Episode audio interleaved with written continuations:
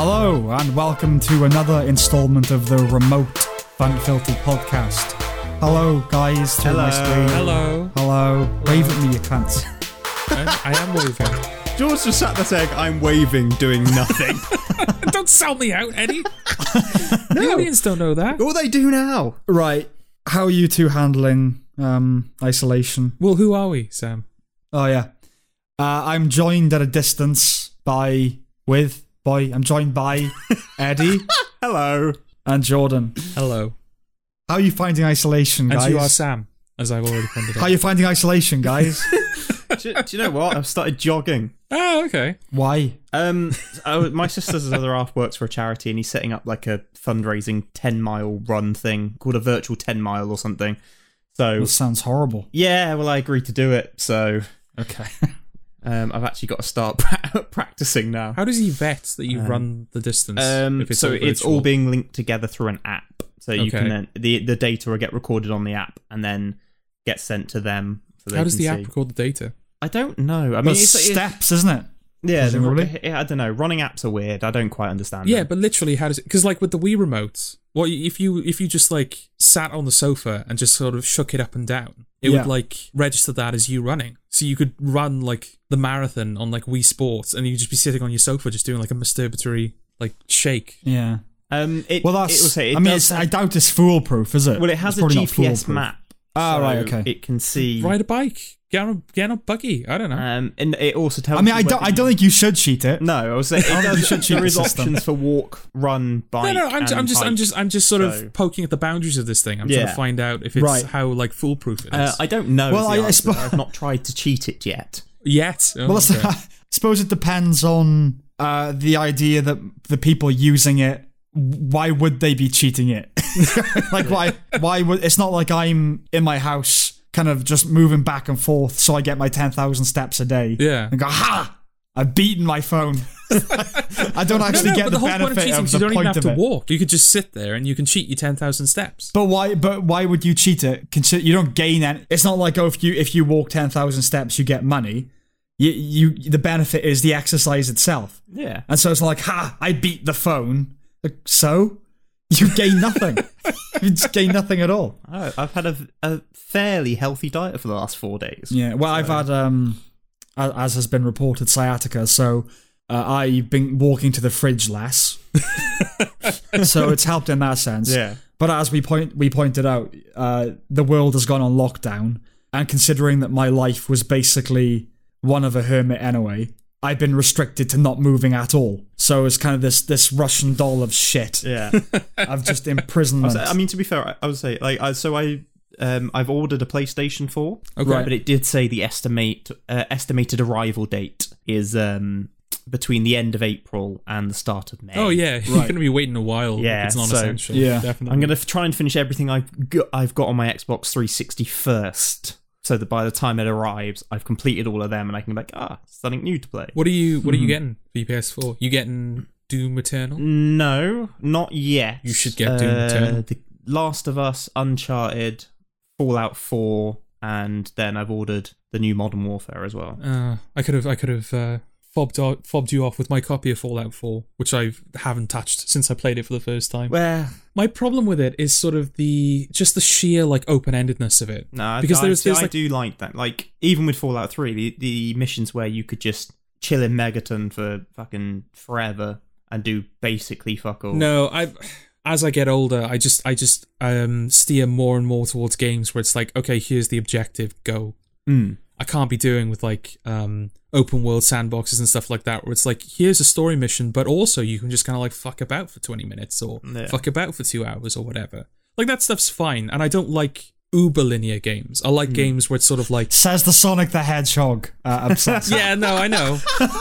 I know.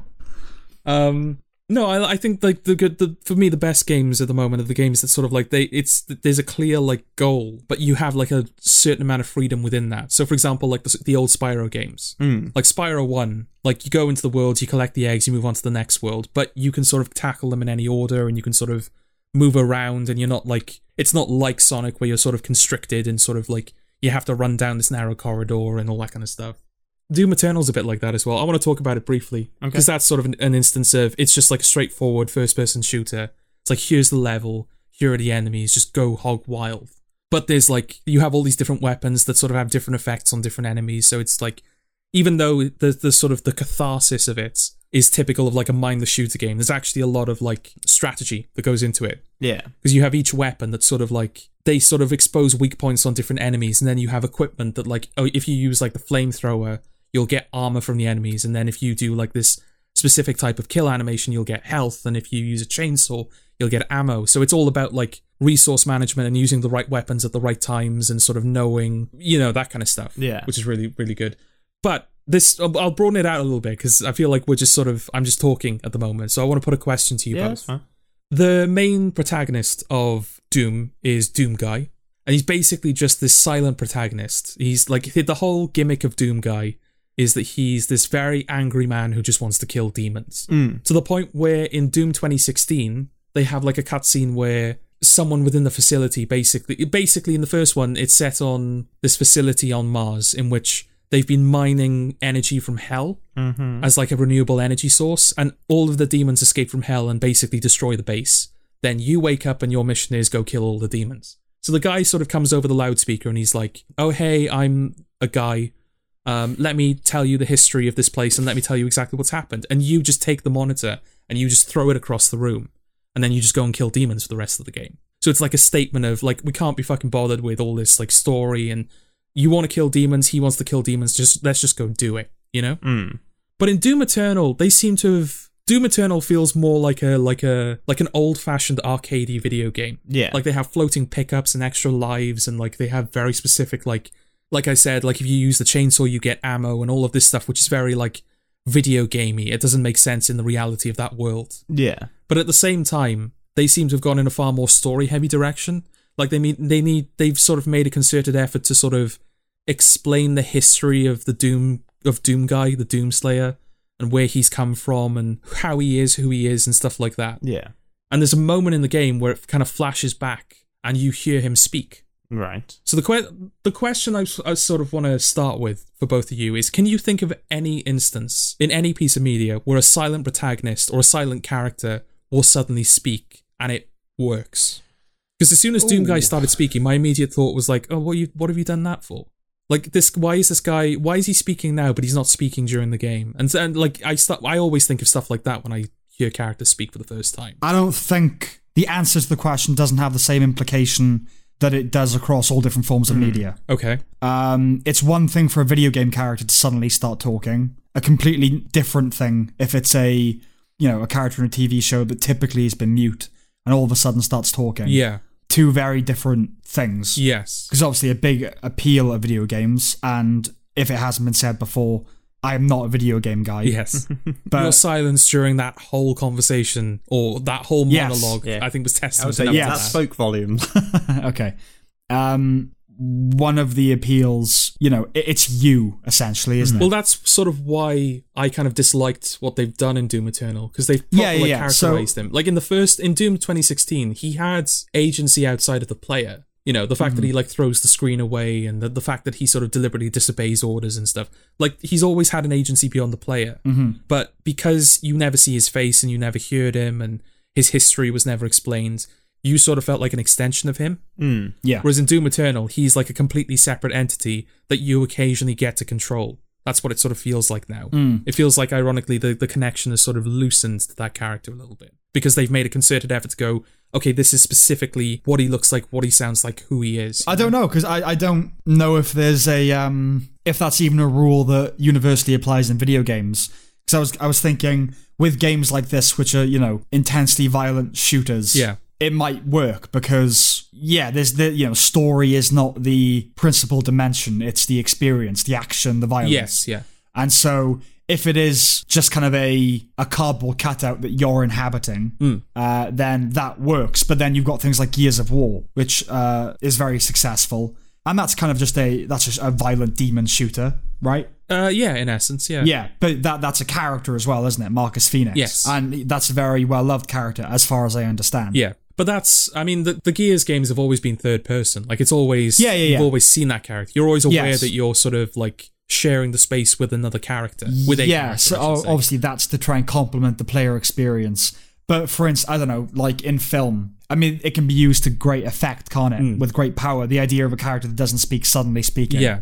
It's kind of a plot point, but the salient example for me is Caesar, Rise of the Planet of the Apes. You know, like that's Well, I mean that's different because he like there are instances where it sort of makes sense for the character to suddenly like Caesar is a perfect example because he's just gained the ability to speak. And Yes. the execution of that scene is br- like I think for me personally, the Rise of the Planet of the Apes is the weakest of the three. I agree. But that moment where he kind of goes no, like he screams at um not Tom Holland, what's he Tom called? Felton. Tom Felton. Uh, that's like one of the best moments of that trilogy, hands down. It's a great yeah, yeah, moment. yeah. Yeah, so it makes sense that he like has only just started speaking. The same kind of the same with uh the general in Prison Break. Like throughout series 2, he never speaks. He's always like holding up little pieces of paper asking questions and saying what he wants to say. And then at the very end of series 2, they sort of go out on a boat in the middle of the lake and he suddenly starts speaking. And you kind of you infer from that, oh, the reason he never did it was so that if people are listening to the conversation, Yeah. they're only going to hear one side of it, so they're not going to know what's being discussed. Yes. The problem with Prison Break is as soon as he starts speaking, he never shuts up. Well, that's the thing that it, it's a- you know its execution is terrible because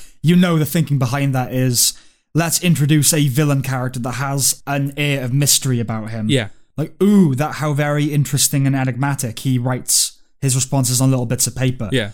But then, yeah, as soon as they realize, as soon as they made him the primary villain of uh, the final season in particular, Yeah. it's like right, okay, we've written ourselves into a corner here. He has to speak. Yes. So yeah, fuck, fuck it. He, that rule has just gone out the window now. That's that doesn't Yeah, matter he just anymore. talks. Yeah. Yeah, I don't like I said. I don't know if uh, there's a a kind of yes or no answer to that question in a way.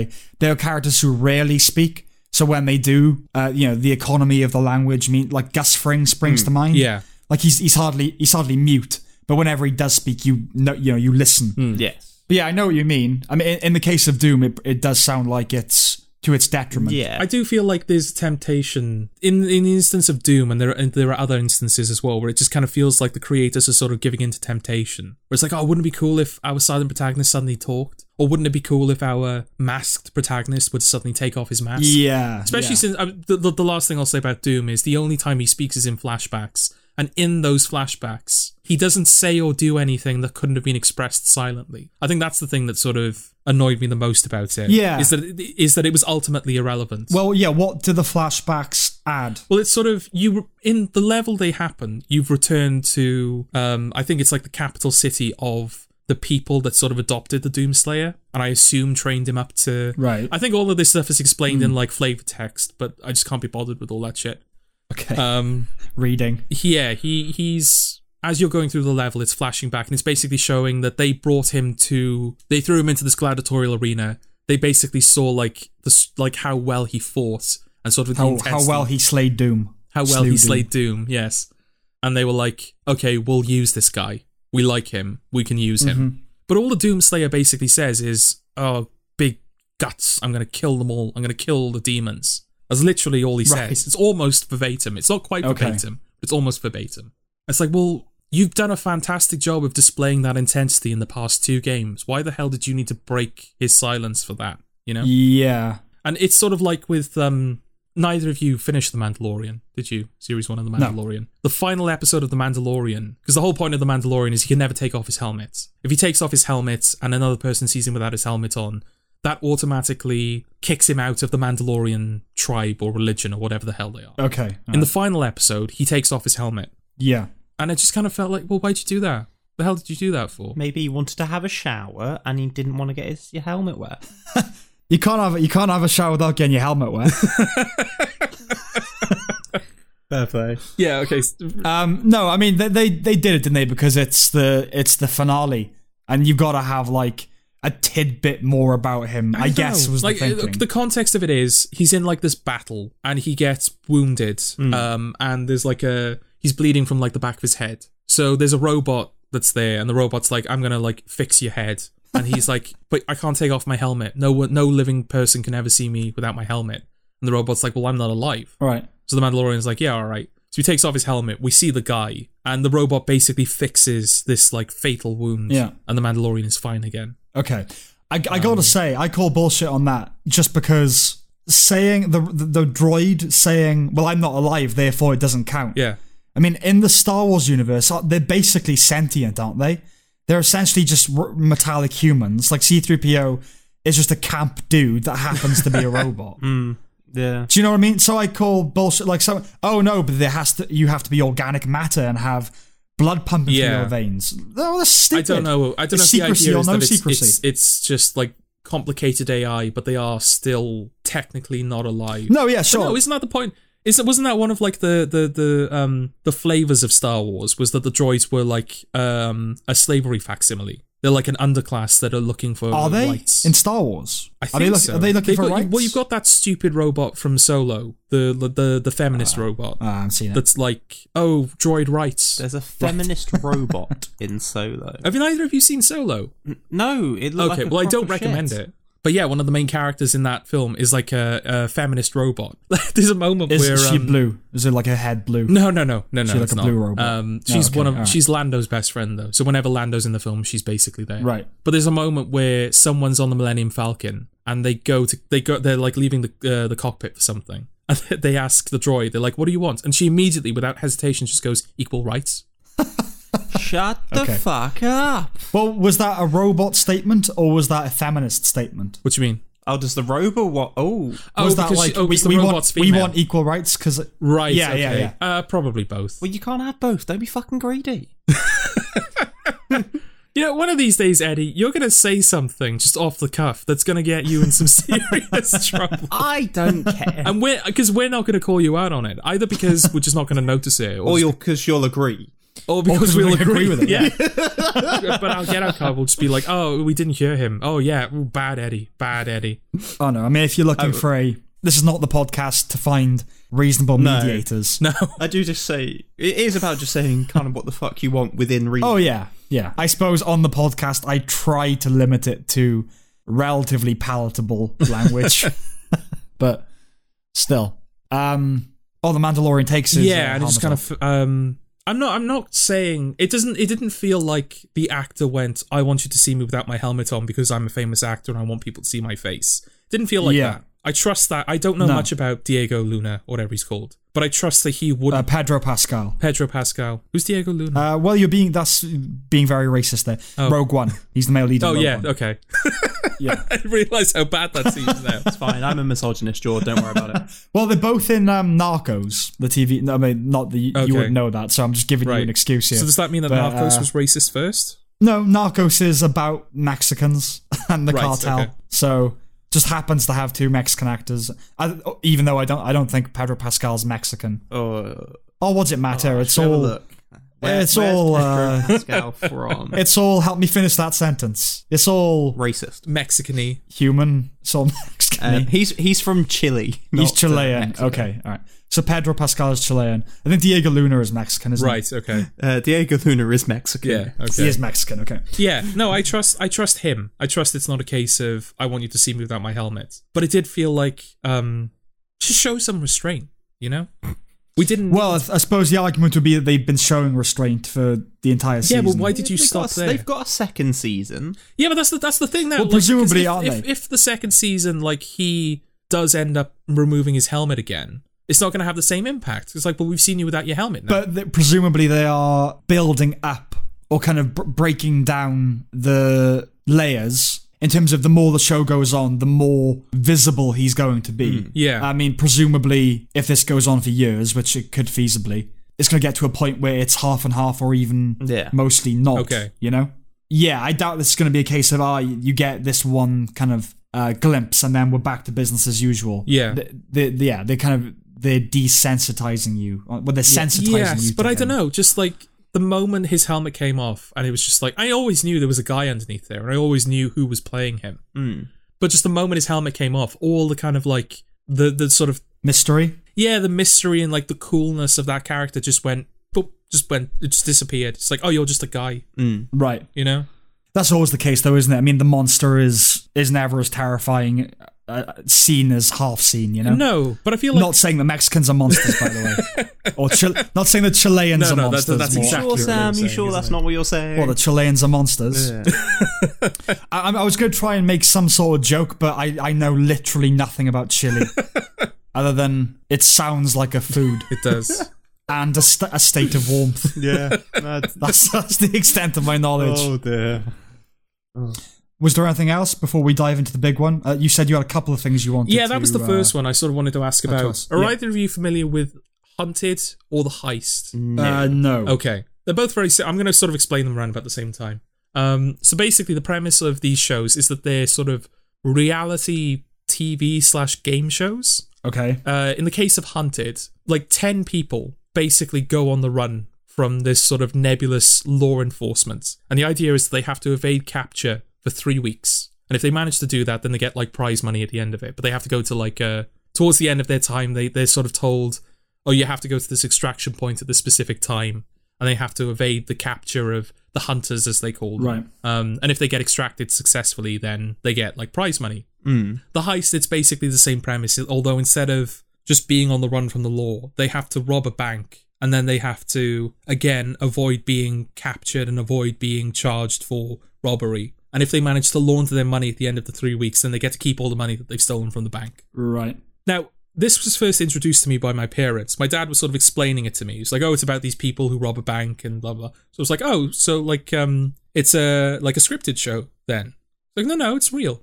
Mm. What do you mean it's real? Well, no, it's it's uh, reality. It's real people. You can sign up for it. It's like the X Factor or something. You sign up for it. The producers will like vet you, and then they stick you in the back of a van, and you go on the run for three weeks. Right. It's like, oh, okay. Is there like restrictions? They're like, no, no, you can go anywhere in the UK.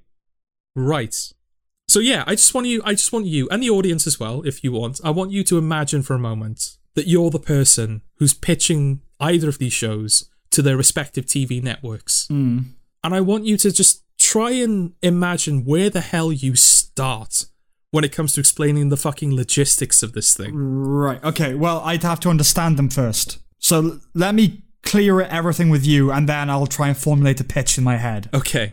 So I'm a member of the public. I'm just an ordinary person, and I Yes. sign up to be on this game show. Yes. On this game show, I'm on the run. Yes. That's the premise, and I'm being hunted by your Richard Osmonds, for lack of a better term. So, like, you know, people of the show, Um. right? No, they're real, like, law enforcement.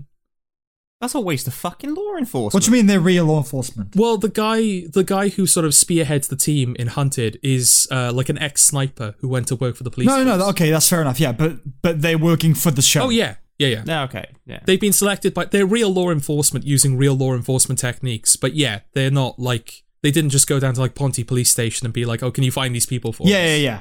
And presumably they recur episode to episode. Yes. It's the same hunters. Yeah. How much information do the hunters have? It seems to okay. So in the ca- in terms of hunted, they seem to know from the very beginning who they're hunting and where the the uh, people that they're hunting start from. Okay. In the case of the heist, they've no idea who they're hunting. Right. This will lead to sort of what I wanted to sort of talk about. Okay. But like in the heist, they sort of pretend that they're learning about the bank robbery for the first time. Okay. So they'll just sort of be in an office and they're like, "Governor, have you heard the Bank of Northumberland is being robbed?" and all that shit. Governor. Okay, so in Hunted, Yeah. pres- you get some sort of head start, presumably. No. No, no, they know the hunters know where you are from the beginning. How do I don't understand. I don't, not, not genuinely. I, that's what If they because I, know where you're, we'll just go to the police then and arrest them. I don't get Yeah, what the. it was literally because I've only seen. In fairness, I've only seen the latest season of both shows. Right. and it's been going for a couple of seasons now, so it might have been different in the beginning. But in the terms Right. of hunted, they just literally had a helicopter following the van, being like, "Okay, these guys are going to start going on the run in a minute." Right. But after that, because they all managed to evade capture when they spilled out of the van, so from that point on, they don't know where you are. okay, and they they don't know where you're supposed to go. Well, you're crucially. not. Other than the extraction point, which they typically don't find out about until like the last couple of days, you basically have Right, right, right, right, completely okay. free reign. You can go anywhere and do anything so long as you stay within the UK. Okay, and, and they don't know. The hunters don't know the extraction point. No, they're, not never given that information. Although when when the the Okay. huntees are given are given that information, the hunters are alerted to where the message was given to them. So, what resources are at the hunter's disposal? most well any resource that law enforcement would typically use to find a person so they can track your phone they can use cctv they can use Right. drones they can use helicopters They can access CCTV. yes Okay. Um, do you see where this is starting to like- well, I feel like I mean, yeah, there's a lot of moving parts there. Yeah. it's an easy thing to pitch. It's like, right, okay, we manufacture a situation where you've got people on the run and people trying to catch them using traditional law. Oh yeah, it's a wickedly enforcement simple techniques. premise. It's just the moment where you have to go right. So do the camera people? I'm assuming that for this to, uh, you know, to have absolutely any mileage to it, that they have to falsify oh yeah, or engineer much of it in the sense of all you gotta do is look out for a camera. crew. exactly. Yeah, Hmm. It's obviously got it all completely artificial. yeah, yeah. It's gotta They- be. they- in fairness, there's a message at the beginning of both programs basically saying that, like, in terms of CCTV and phone tracking, that stuff has been replicated for the purpose of the show. What replicated CCTV? Yeah. Meaning what? Well, they obviously, presumably, they had access to the real CCTV, Right. and the CCTV that we're seeing is footage that the show has recorded. Right. So yeah, You're not so actually Mm, you're not actually seeing the cameras. seeing- You're just seeing yeah, like okay. a like a um what's what they call but, reconstruction. but yeah, but then they have to reconstruct that footage. yes, So they have to bring in the the the, the, hum- Yes. the normal human and get them to reenact. yes, exactly. Okay. This all this all just There's smell- also smells of um, bullshit I think to it was me, a to be rule that was honest. only introduced in the most recent series of Hunted. The people who were on the run Right. have no resources at their disposal. They have no money. They have no equipment. yeah. They basically they basically have to just go around Yeah. asking members of the public, "Oh, can you drive me to this place? Can I stay in your house? Can I Yeah, yeah, yeah. So do they do the huntees and the camera crews just go into the houses of random members of the public without doing like health and safety checks and vetting that person? Hmm. Well, that's the thing. Like, it's it's it's an intriguing premise on its surface. You know, especially considering that you know that they can travel anywhere, they can do anything. That's yeah. an attractive. But yeah, when you actually know anything about how television is made, you ju- yeah, you Yeah, think, exactly. There's like moments where they've like gone up to like Jennifer public member or whatever and being like, "Oh, can I stay in your house?" And she's like, "Yeah, all right." And then like Where is this Jennifer? Yeah, exactly. but, but yeah, but yeah, she they go into their house and then she goes like, "Oh, I'm going out to the shops for a minute. I'll see you later." It's like if some like camera crew or not, if some person like ran up to you and was like, "Hey, I'm on the run from the police. Can I stay in your house?" Yeah. Firstly, you wouldn't say yes. I don't know about you guys. I wouldn't say yes. No. It depends what they're on the run for. Well, yeah, but like you wouldn't just be like, "Okay, I'm going to the shops now. Don't like Steal my steal shit. anything from my house." yeah. do they um do they do talking heads? Yes. The people with whom they interact with with whom they With all of encounter? them, with the hunters as well. Okay. The talking heads, though, look like they are filmed after the Yeah. events of the show. Okay. Whereas with the hunters, it looks like they're being filmed as the show is happening. right. Well, without having seen it, it just sounds like bullshit. like I, I, I- I will add, I have l- uh, while we've been doing this, I've looked up Hunted, and it turns out there is also a celebrity version of it. Oh yeah, the the most recent series had like Boris Johnson's dad on it. I think Yeah, it was like Gavin Gavin Okay. Ensign. Uh, he was like a rugby player yeah. or something. Gavin Ensign. Gavin Ensign. He's Welsh. Gavin Yeah. Ensign. three of them are from Um, shows like Made in Chelsea and The Only Way Is Essex. Yeah, yeah. They're celebrities though, Eddie. That's the that's the that's tragic that's thing. not no, they're not they're not celebrities. They're reality TV stars. Well, here's the thing. I am not saying that anybody who watches this is stupid. Okay. I really am not saying that. However, this is clearly television made for stupid people, isn't it? By you know, again, I want to qualify that.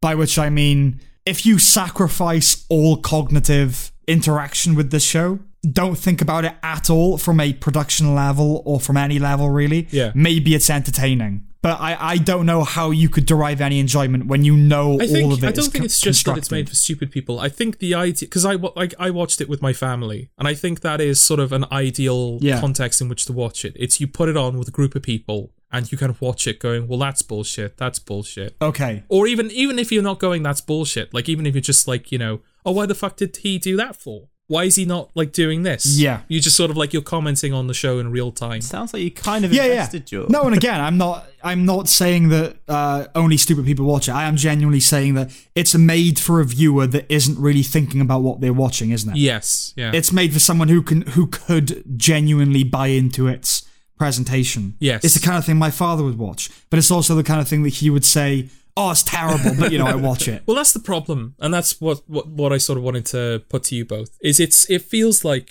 it's kind of the worst of both worlds for both shows now, Hmm. because obviously you can't buy into the reality that they're depicting because it just doesn't make sense. The fact that they've got CCTV, the fact that you never see the camera people, Yeah. the fact that the show is never filmed at night, when surely that's like the perfect opportunity to find someone who's on the run. It's when they're asleep and not Yeah. fucking moving. Well, under cover of darkness. Yeah, as well. exactly. And the, mo- the the the sort of the moments where drama is clearly being contrived, like in the final episode of, I think it was Hunted. Yeah, it was hunted. There's two groups of people left. There's a couple and two best friends, right? Mm-hmm. In the final episodes, the people who are doing the talking heads start asking the couple about like, oh, so when do you think you're gonna like get married? When do you think you're gonna like settle down? And the woman's like really into the idea, and the guy is very like he's like dodging the questions Right. and the best friends. Like up until this point, they've been in, in like there's been a little bit of tension in the sense that like a couple of times they've done something the other person's been like, no, that's a stupid idea, don't do that. But in the very last, like as soon as they're given the extraction points, suddenly they they both have very different ideas about how they should get to the extraction points. One of them is like, oh, we should contact our family members to drive us there directly, and the other guy is like, no, no, we should use members of the public. So they're both like, all right, screw you, I'm going to go my own way, Right. basically. It's like all of a sudden these people who've been getting on the entire show in the finale Okay. fall out. Weird, that, innit? Yeah. And then as soon as the couple get to the extraction point, all of a sudden the guy like gets down on one knee and he's like, such and such, will you marry me? As like the hunters are like running through the harbour trying to catch them, he's just down on one knee proposing. Okay, they try to Like, Oh, make it there's no cinematic. fucking way. Yeah. It's like a hundred grand at stake. Well, I mean, well, I would recommend a TV show to both you called Unreal, and it's a drama series about a reality show that's kind of uh, modeled after The Bachelorette and The Bachelor, right, okay. and it's about the the production crew that manipulate people and have to contrive narrative. Because yeah, no reality show is a reality no. show. Yeah, and We I all don't want know it to that. sound like I'm complaining, like, oh, this reality show isn't depicting, like, none of them do. Oh no, no, that's it's a fair, Absolutely it's a fair nothing to do. complaint. Like it- it's a completely vacuous Yeah, medium. exactly. You know? But it's just like the the the s- you have to suspend your disbelief so much it seems with Hunted and the heist yeah. that it just doesn't seem worth the, tr- the hassle. Because Mm-hmm. I was gonna say, like, you don't like the reality doesn't stack up, but also these are all real people. Mm. These aren't actors. So with the moments where you you're doing like Mm. these clearly like not scripted, but like these sort of like predetermined sequences where like the end of the show when they manage to get to the extraction point Mm. and they sort of shoot off into the ocean and you've just got all of the hunters just like looking at the screens looking kind of nonplussed and Hmm. then in one in the background one of them just goes shit and then like punches a door it's just so This like, is what I mean by it's made yeah, for so stupid bad. people. Because you said it requires so much suspension of disbelief. And I suppose my point would be its intended demographic suspends their disbelief as a point of principle. right Uh, Like I think in a uh, i will believe it damn it no, no, not not that that don't even have the faculty that would doubt it. You know? Right. I mean, the kind of people that um in that Fry and Laurie sketch, to quote the Fry and Laurie sketch, credulous gits who just believe whatever they're shown. Yeah, yeah. You know, because you know that uh, a vast, okay, I won't say majority, a significant proportion of the audience believes that what's I don't unfolding know. is genuine. I've seen like I've looked at reviews and there's it seems to be pretty evenly split. The people who who genuinely like the show and the people Yeah, this who is are like, reviews now. This is This is bullshit. reviews. There's no way this is real. But I think that's just a failure of imagination, isn't it? On our parts, a failure to comprehend just how empty headed some people are. I think, you know, there are people who just think it's real. They- I know them. I grew up with these people that are like, oh, it's so mad, isn't it? What's going on here? It's flipping fucking hell, it's tense, isn't it? yeah. Yeah, we just aren't of that ilk, are we? God, this sounds really fucking arrogant and pompous now, but. No, there is stupid television, you know, Yeah. and it's for stupid people. Yeah, it sounds like it's one of also them. interesting how, at least from what I've seen, the people who seem like the most capable, or the people who would seem like they would be the best at this sort of thing, they're always Mm-hmm. the people who seem to get captured first. okay. So, for example, one of the people who conducted the heist was an ex police officer. So you think like, oh, there's a police officer. There's no way they're gonna catch her. So they catch her in like the first fucking episode. Do you know how they capture? Because it turns out that she decided to buy everyone's burner phones with her own credit card.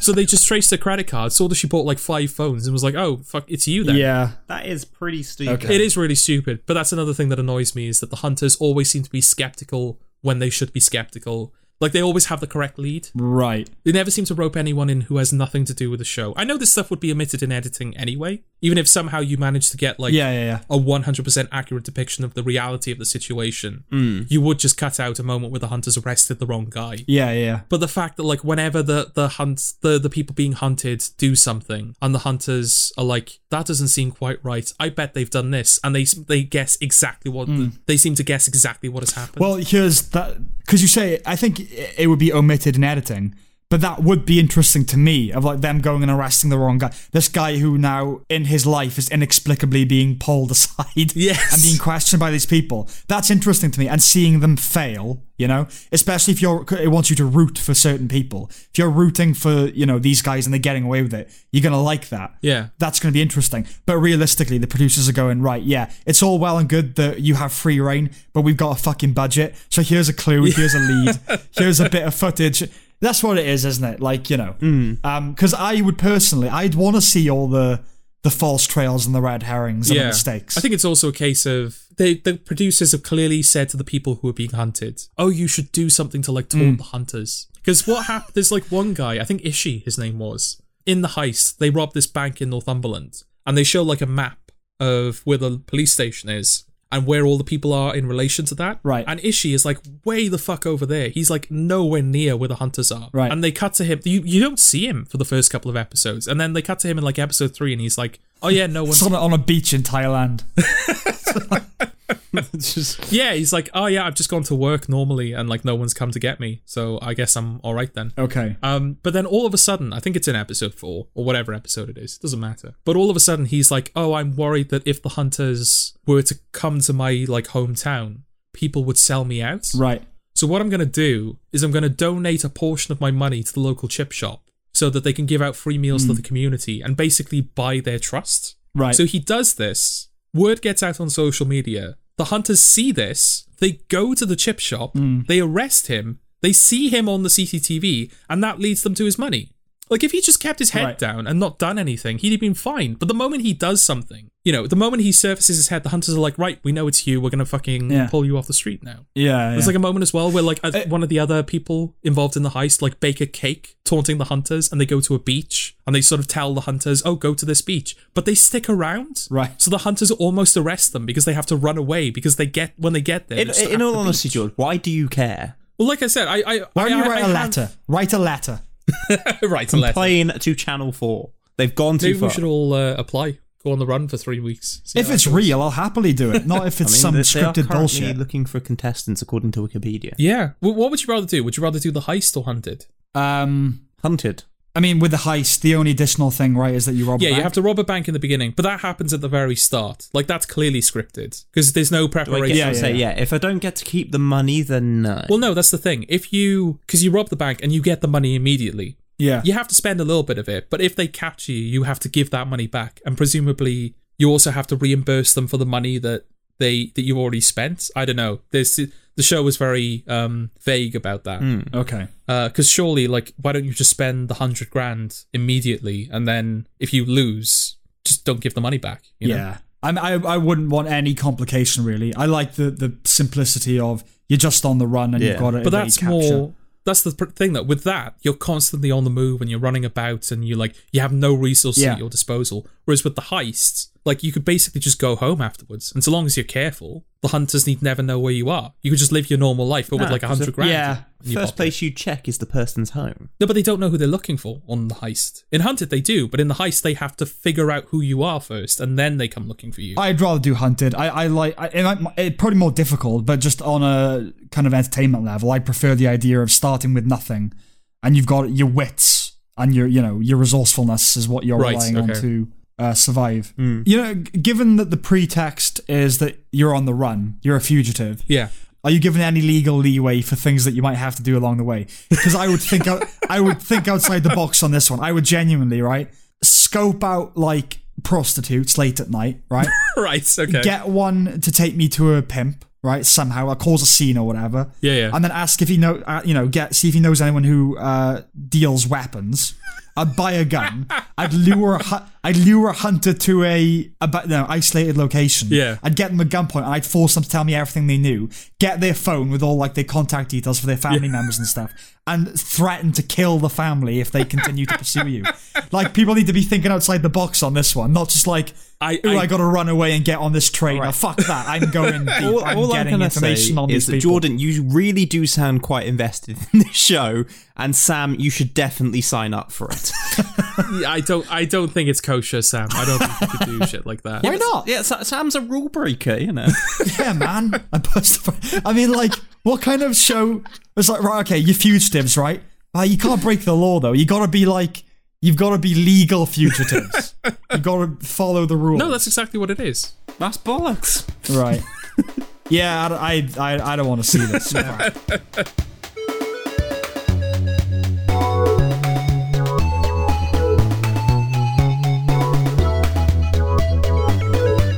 so, series three. Yes. I made substantial notes. Okay. We will tackle it uh, episode by episode. I think that's. Have you made now- substantial notes because substantial notes were warranted, or did you feel No, no compelled filler, to? no compunction. Just well, it's my thoughts in real time, basically, as they occurred to me. Okay. Uh, all the salient notes are there. Okay. Okay, how should we do this? I guess maybe you guys can give me your opinions on the episodes as we're going through. okay. Do you want to start episode by episode, or do you want to give a broad? This is what I thought of series three. No, I want to do episode by episode because I think it would be giving it away to uh, okay. say what I thought. Wants to keep You you, didn't in like it, did you? He wants to keep you in suspense, George. I want to keep you in suspense. Yeah. Right. Okay. right. Well, It's going to become pretty c- clear pretty early on what my general opinion is. I, think. yeah, I fear it might. Right, The Runaway Bride, which is the Christmas special. it's all right. okay. Ever the wordsmith, Eddie. No, I, I, I don't have much more. Like, it's a better thing that Catherine Tate's done Okay. In the context of the show, or in general? in general. Oh. okay. All right. I Have, have criticised the Catherine Tate show a couple of times. you? Uh, eh, not on the podcast, but I have. Yeah, not on the podcast. Definitely not a fan of the Catherine Tate show. Am I bothered? You know, you don't like that. No, because I could s- do it at school and that annoyed me. What? a f- what does the nan say? What a fucking liberty. Yeah, that's it. Yeah, you don't like that, do you? It just gets repetitive and annoying. Well, that's sketch shows, though. No, they're Yeah. not. They, they, there are sketch shows, then there are sketch shows. There's a bit of Fry and Laurie and that Mitchell and Webb look, and then there's Little Britain and the Catherine Yeah. Tate show. Okay. All right.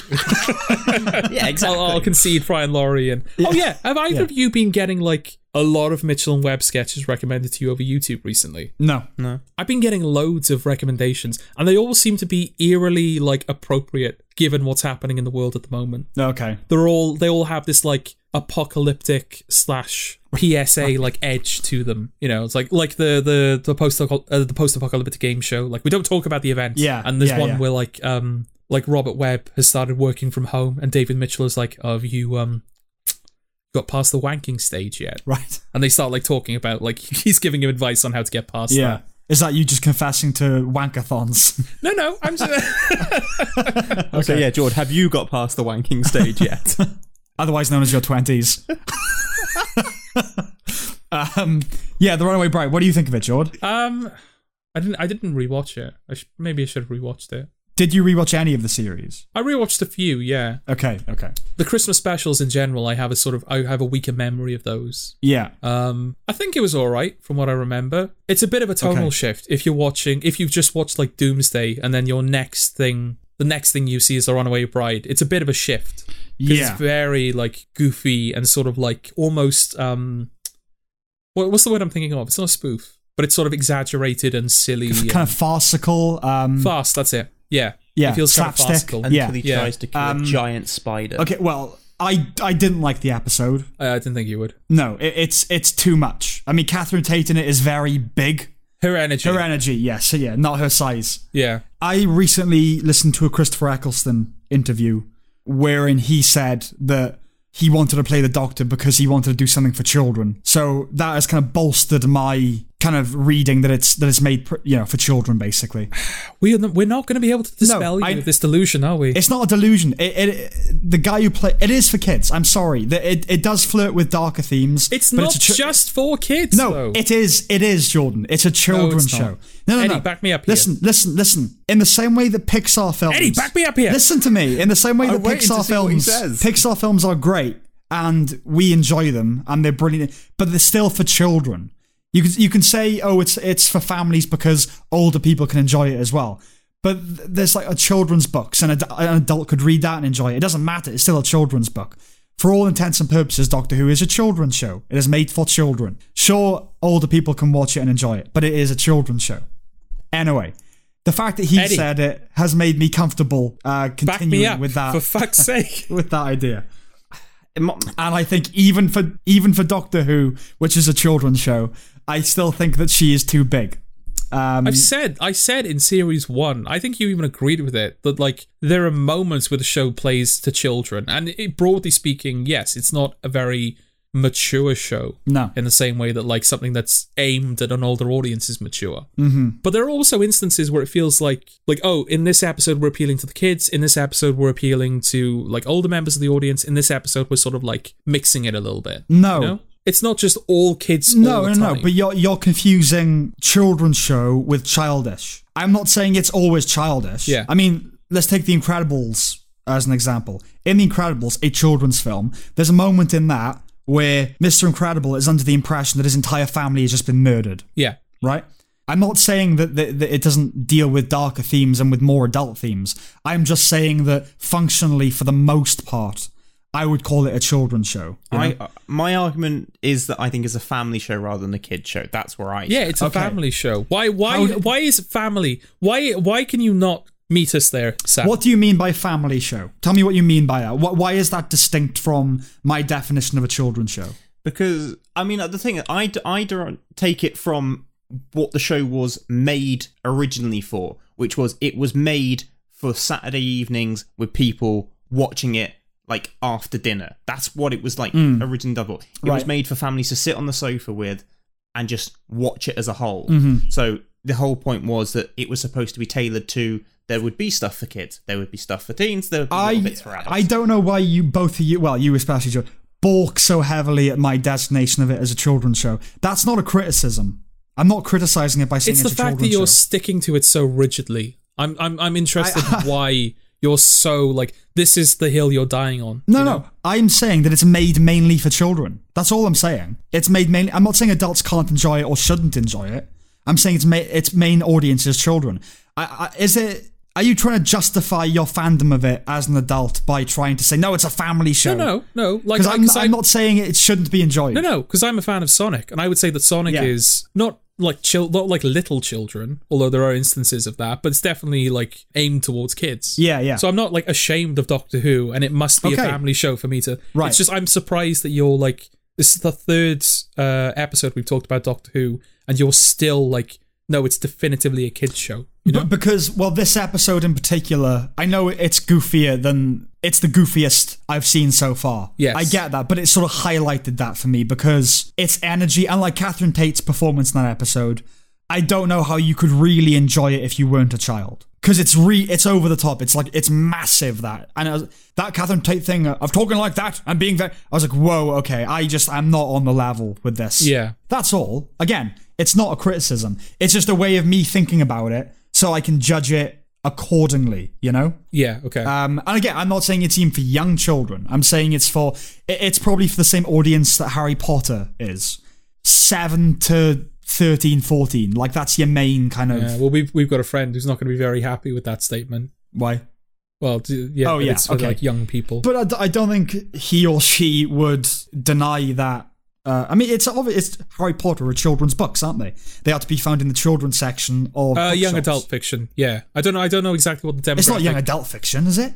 No, no, it is. No, it's not. I'm pretty no, sure it's young adult. Young fiction. adult fiction is stuff like Darren Shan, um, some of the Anthony Horowitz stuff. Like, I, the, the, right, there's Mr. Men, there's Harry Potter, and then there's Darren Shan, right? no, I completely Right. I forgot. read about Harry Darren Potter, you know. Shan. ah, those were good. I read Harry Potter when I was like seven, eight. You know, I was that age. Okay. And I would say that up to your teens. You know, it's also for adults. Like those films are really enjoyable and they they're great. Yeah. But anyway, uh, yeah, it's very whimsical. The episode it it, it, it introduces this music that's very Chaplin esque. Oh, that was a bit off. Is it Donna's theme, Eddie? Uh, Do you remember? I'm not sure. Okay, because Donna has a theme that reoccurs in series four, and yes, it's very like Plinky Plonky? yes, exactly. So it might be that. Yeah, well, it's this episode maybe because it's a Christmas episode. It's it's pitching it significantly younger than it is usually. Th- this is for kids, you know. Yes. No. I w yeah, I wouldn't dispute that. Yeah.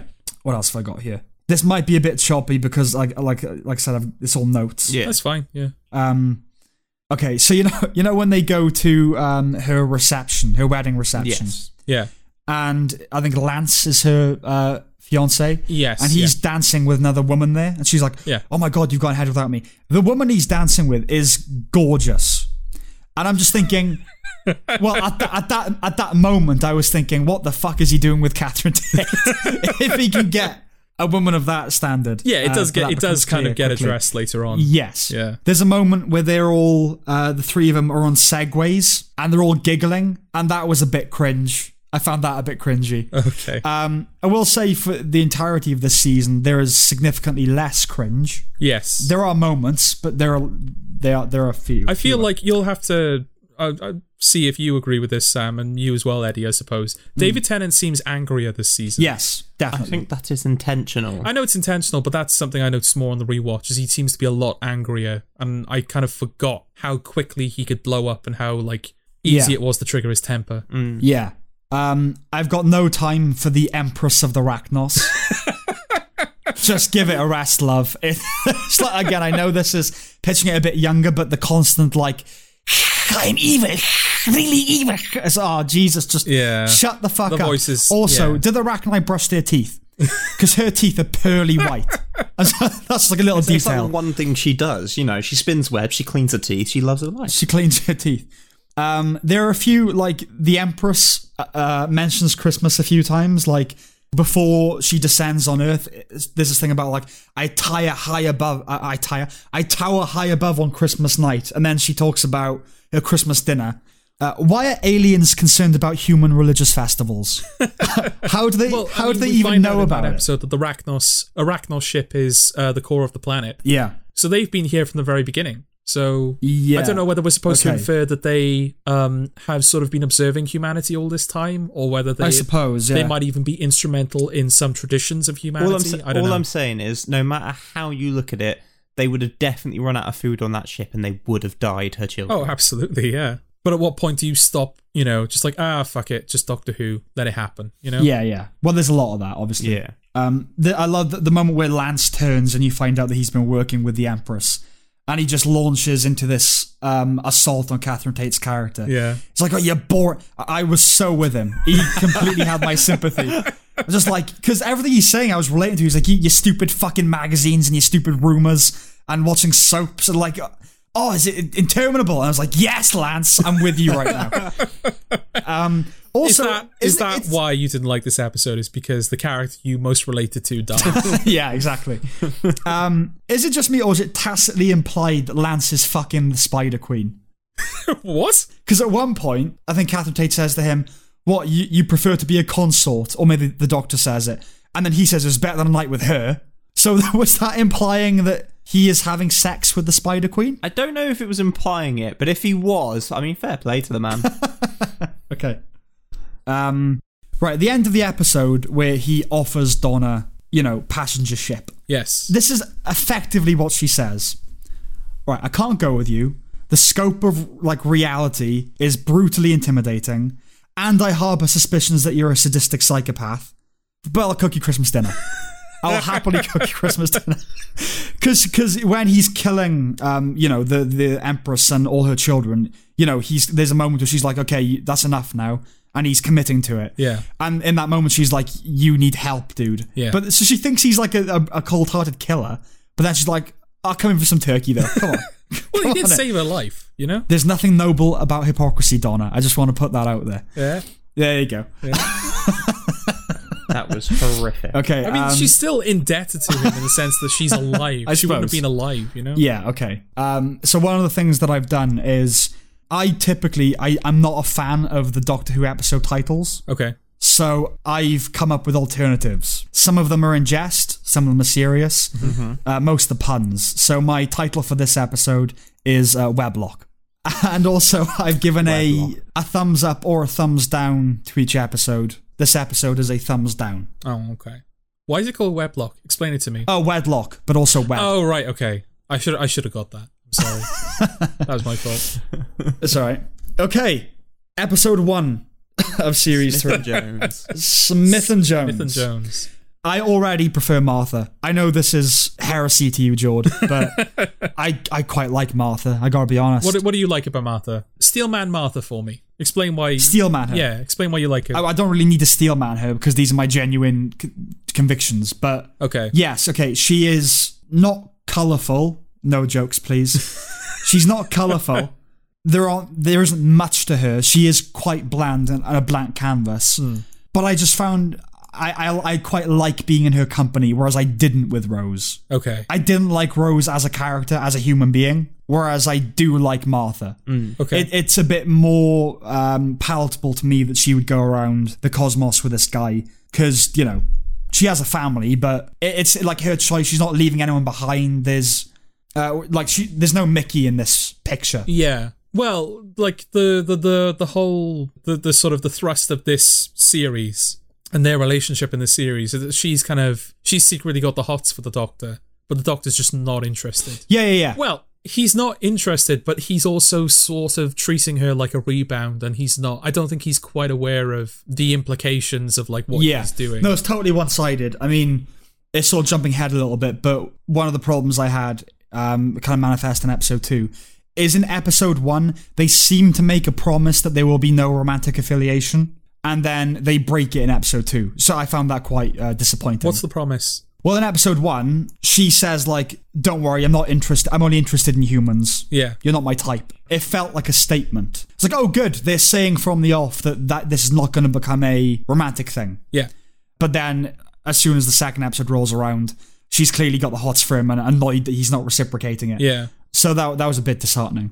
Right, you know when they when they are teleported to the moon. Yes. Uh, Mr. Stoker, the physician, is looking out at the impending Jadoon. yes. Why the fuck's he got binoculars in a hospital? Well, it's it's standard equipment, isn't it, for a doctor? binoculars. Yeah. Are they? Okay. Creep. Um, I like the image of a hospital on the moon. Mm-hmm. Also, space rhinos. I like space rhinos. yes. Jadoon, you finally met the I, Jadoon. I, I like I like the. Jadoon. quite like the. I like the Jadoon a lot. Yeah, they're they're my kind of creature, uh, alien. Well, they're they're recognizable, but it's like it's sort of just two ideas fused: rhino cop.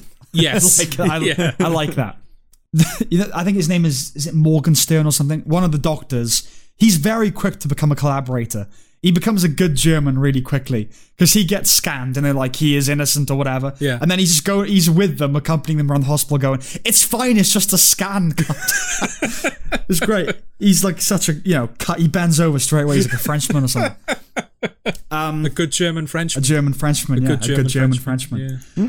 Um, I looked up whether the Jadoon predate this episode, and they don't. No. No. This makes me think that they were generated solely to allow the line Jadoon platoon upon the moon. Yes.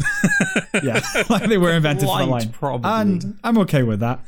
um, he expels radiation via his feet. yeah. I don't know. I like that. That's the level that I'm comfortable with with this show. How? How is that? How did that pass under your? Um, I'll I'll allow it barrier. I don't know. It just did. Maybe I was in a good mood. Who knows? Okay. oh, the Jadoon will put anyone in a good mood. Yeah. You know. Yeah, well, it's it, a lot of it is taking the boxes. it- It's taking my comfort boxes in the sense of it's what I'm comfortable with with Doctor Who. So, a wanted alien fugitive who killed a princess of a galactic dynasty that's hiding out on Earth. That's the kind of universe building that I like Okay. because it's never really said. It, it might they might literally say, "Oh, it was Princess blah blah of the blah blah clan." It's like no, this is good. This is alluding to things that aren't really present in this episode, Yeah. but aren't just throwaway as well. Hmm. Um, I like that. I've got here a nice little thing with the tie, but I don't know what. Oh, shows up when at the he shows start. up at the very beginning of the and he gives episode. the tie. I like that. Yeah. That was good. It's nice when it's nice when a time travel show does incidental stuff like that. Where you sort of Yes. like you you you're kind of experiencing the time travel in real time, if that makes sense. Yes, a, a- a kind of a human linearity. Yes, Yeah. exactly. I like stuff like that. Um, so my alternate titles for this episode: okay. Code Blue Moon is probably the one I'll stick with. Okay. Uh, but then I wanted to base one on a song from the Dark Side of the Moon, the Pink Floyd album. Yes. Uh, so I've chosen and infer from this what you will, uh, a song called "Any Color You Like." Um, my other, my other episode title is uh, "Keratin Star," um, because keratin is the uh, material that rhino horns are made of, and tin stars obviously like a sheriff's Oh, badge. okay. All right. That's nice. So keratin star. But Code Blue Moon, I think, is probably what I would Yeah. go with. Yeah. I like that one. Yeah. Uh, overall, this episode is a thumbs up. Yay. Yeah. Yay. Okay. The Shakespeare Code. Yep. Yeah. oh, you're not a fan of this one, George. I'm not a fan of it. I, it kind of falls into um, yeah. I've, s- I've I've expressed my um disdain for musicals before. Yes. theater can sometimes get wrapped up in that as well. Just like when, when when they're sort of in the um when they, when they're in the Globe Theater and they're doing like they, they got the people on stage reading out the the lines and it's all very theatrical. That kind of stuff gets me as well. Where I'm just kind of like, eh, I Okay. don't, I don't like this. You don't like Shakespeare, then, is what you're saying. It's not that I don't like Shakespeare. I don't like Shakespeare being performed, if that makes sense. I don't like that kind of theatrical, over the top delivery where it's like, this is Okay. very delivered. This is very, this is being performed. you Okay. know? Well, let me jump to my general opinion of the episode then. Okay. I like it. How dare you? I didn't think this would happen. I'll be honest. Okay. I thought there'd be plenty I didn't. I wouldn't like that you would. I didn't think I'd like stuff you didn't. Okay. What's your opinion of it, Eddie? I like it. Okay. Uh, Yeah, I, li- I like this. Have you have you always liked it, or do you like it now that Sam likes No, no, it? no. I. I mean, I'm a fan of Shakespeare, so there is that. Yeah. So I was. I, Okay. I like to Yeah, fancy as am I. the introduction of that. Um, I mean, the the, the witches are a bit kooky, but I kind of I kind of like them because witches aren't really in it. Yeah. Um, well, I mean, as I've said before, I I like the historical episodes. Yes. I seem to enjoy those more. And I like it when they integrate. So basically, the idea of doing a time travel Shakespeare episode where the plot is informed by Shakespeare's works. Mm, Okay. Yeah. Okay. I like stuff like that. You get a lot in Scooby Doo cartoons and Yeah. stuff, and it's very clever. Uh, I like, you know, I like that. I like Shakespearean dialogue. Um, I like that flavor. yeah. Um, at the beginning, Lilith, the, the witch, directly addresses the audience. I wasn't okay with that. No. That happens in Shakespeare, though, Uh, so that could be part of the trappings. Of, Oh, I, sp- I hadn't thought of that. It's like a chorus. yeah. Yeah. Oh, yeah. Yeah. Okay. All right. Fair enough. I now accept it completely. um, I hadn't thought of Martha's ethnicity um, until the show addressed it. yes. By which I mean, I hadn't it hadn't occurred to me like, oh, if they go back through history, Yeah. her race is going to be an issue. But I genuinely hadn't thought of that until they brought it up. And th- these were the heady days of was it is it 07, Yeah. Mm. the series? It's treated exactly how it should be. Yes. Um, it's I think it's dealt with in a sentence in this. I re- episode. yeah, I really like the way they deal with it because Mm. she, when they initially go back, Martha says to the doctor, "Like, I'm not exactly white. Is that going to be a problem?" And the doctor's like, "Well, I'm not even human. yeah. you know, Yes. just walk around like you own the place. Yeah, uh, basically. it's, it's, it's like it's London. There's a hodgepodge. There's low everyone of different. yeah, stripes here, exactly. you know? And also, um, I think there's a bit of tension with Shakespeare initially. Yeah. like he sort of says something that's very like, "Oh, you're not supposed to say that." Well, he, he calls her like um like Nubian or something, or like my Princess Africana or something like that. yeah, It's like, yeah, so you would they would have yeah, spoken like and that. She's you like, know? what, "You what, mate?" And the doctor's just like, "Oh, yes, political correctness gone mad." He's just kind of like, "Yeah, let's not. We don't need to. he we don't shrugs need to it talk off. about yeah, it. let's It's just fine." not deal with it. Yeah. Yeah. Yeah, Yeah. So I like that a lot. I feel like, well, we'll find out, I suppose, but more contemporary episodes that are going to be dealing with that issue, I feel is not going to do it so gracefully. No. no, it does Um, no. not. Spoilers. And there, there are things like that. Occasionally, I find myself watching like a '90s sitcom and just thinking you couldn't do that now. And there was an example of that in this episode where they're watching the play, and Martha says, "And those are men dressed as women, yeah." And the doctor says, "Oh, London never changes." You couldn't say anything like something like that. No, you know, It's like, I just lo- I like oh for simpler times. Yeah. Um, if I didn't know better, I would have guessed this was written by Mark Gatiss. Okay. It's not. No, it's not. Uh, but it's got that thing of playing with uh, the kind of the archaic language and Yeah. that sort of thing. It's very nicely written. Okay. Gotta say. I like its kind of theme and its presentation of the idea that words have power. This could be abused in the sense of, you know, you, an idiot leftist plank could say, oh yeah, words have, words words do have power. This justifies the existence of microaggressions and that sort of Mm. right. thing. But I like the idea that the, the witch is ultimately defeated by the power of language. Yeah. Obviously, as a writer, that is very I appealing. do, and i- in a rather childish way, I do like that this is the way they deal with what happened to the play Love Labour's Wife. Yes. In that Yeah. that it just ended up in that sort of riff. of- Yeah. and that's why we never got the play because, yeah, I, I, Jord, I genuinely don't know how much you know of Love Labour's One. I know that there's like a missing. Yeah, it- uh, yes. work. Yeah, so Yeah. it's a le- yeah, legitimate missing play, and there's various theories that go towards it. Is part of Um, that, or is there a crossover with the theory that Shakespeare never wrote any of his plays and Shakespeare is just a pseudonym or something? I I mean, there's all there's all there's all sorts. That that is a theory, right? That Shakespeare never existed. Oh, yeah, Not, yeah, not yeah. that he never existed, that he um, plagiarized. yeah. I see. Uh, that it was a, there was another bloke. I can't remember his name now. I'm gonna quickly look that up actually. Or Eddie, can you look it up if you're online? So, am I looking up the other guy? The the name of the guy that s- supposedly wrote the Shakespeare Just plays. Jiggle knife. What? I don't know. I was trying to like Shakespeare jiggle Oh, knife. Shakespeare. okay, all right. Billy Jiggle. Billy jiggle knife. um, Mark's line. oh, no. you, do you just mean Christopher Marlowe? yeah, him, Yeah. Christopher Marlowe. Yeah. Anywho, yeah. I like that Elizabeth the First. God's sake. Uh, I like that Elizabeth the First has got a grudge against him that's never really explained. I don't know if this alludes to earlier, who, Uh, Um, but I don't know. Do you know Eddie? I know where it ends up. oh, okay. Okay, I don't know where it ends Right, up. Yeah. Is it what I'm thinking of with um the? I can't say it, can I? no, you can't. Not if it's a If I, spoiler. if I just say the word Joanna Page, yeah. Okay, that's what I was. Yeah, Yeah. there we that are. works. Okay, well, again, I don't know if this is, if it's a carry on from the older stuff, but I like that she walks in. She's like, "You, you, f- you fucking cunt," and then he has to run away. I like that. I was like, "Oh, cool, yeah," because he's, of course, he would have met Elizabeth the first. Yeah. you know. Yeah. So when I again, this is kind of like a like I said, a real time unfolding of my thoughts. At that point, I thought, right, I don't enjoy the show, but I can appreciate it. Okay. I can appreciate the writing, and I can look at it kind of I objectively feel that way about Taxi Driver. even if I'm not. Yeah, sure. um, it's interesting that like But e- Doctor Who is the thing for you. yeah. So yeah, I'm not enjoying it on the level that it wants you to enjoy it, but I can definitely appreciate Okay. it. You know. So this my alternate title for this episode. I've got two. Yep. Uh, one is why? Why was that a pun? I said I said I've got two, and you went eh? Did I? Oh Yeah, no, I thought okay, you were all just right, like you're just acknowledging. reassessing your own work. Like that's not a pun. Why did I write that? I thought that's what. You... Oh no, no, no. I've I've got two different names. Okay, go on. Sorry. Um, so one is uh, by any other name. okay. If you know the quote is, it's a rose by any other name. See what I did All there? Ah, right. So You- You're, by you're, any you're, name, you're a or- season late, mate. But yeah, sure. Why not? What do you mean? Because Rose is gone now. Yeah, so this is a rose by another name. Martha is rose by any Okay. other name. All See what I'm right, doing okay, there? whatever. Okay. There's that, but the one I'm I'm going to stick with is timing couplet. Okay. yeah. That's that's my title for this episode, and it gets a thumbs up. Boo. Boo. I just love it that George doesn't like it. It's class. Okay. Gridlock. The the one we've been waiting for. yeah. Yes. Ardlo O'Hanlon as a cat. Ard- Ardlo Hanlon is a cat. Ardlo is a cat. Yes. Uh, well, that's that's one of my first notes. Is Ardlo Hanlon is a cat? Yep. um, okay, so I'm finding it a little uh, snarksome when the doctor gets angry.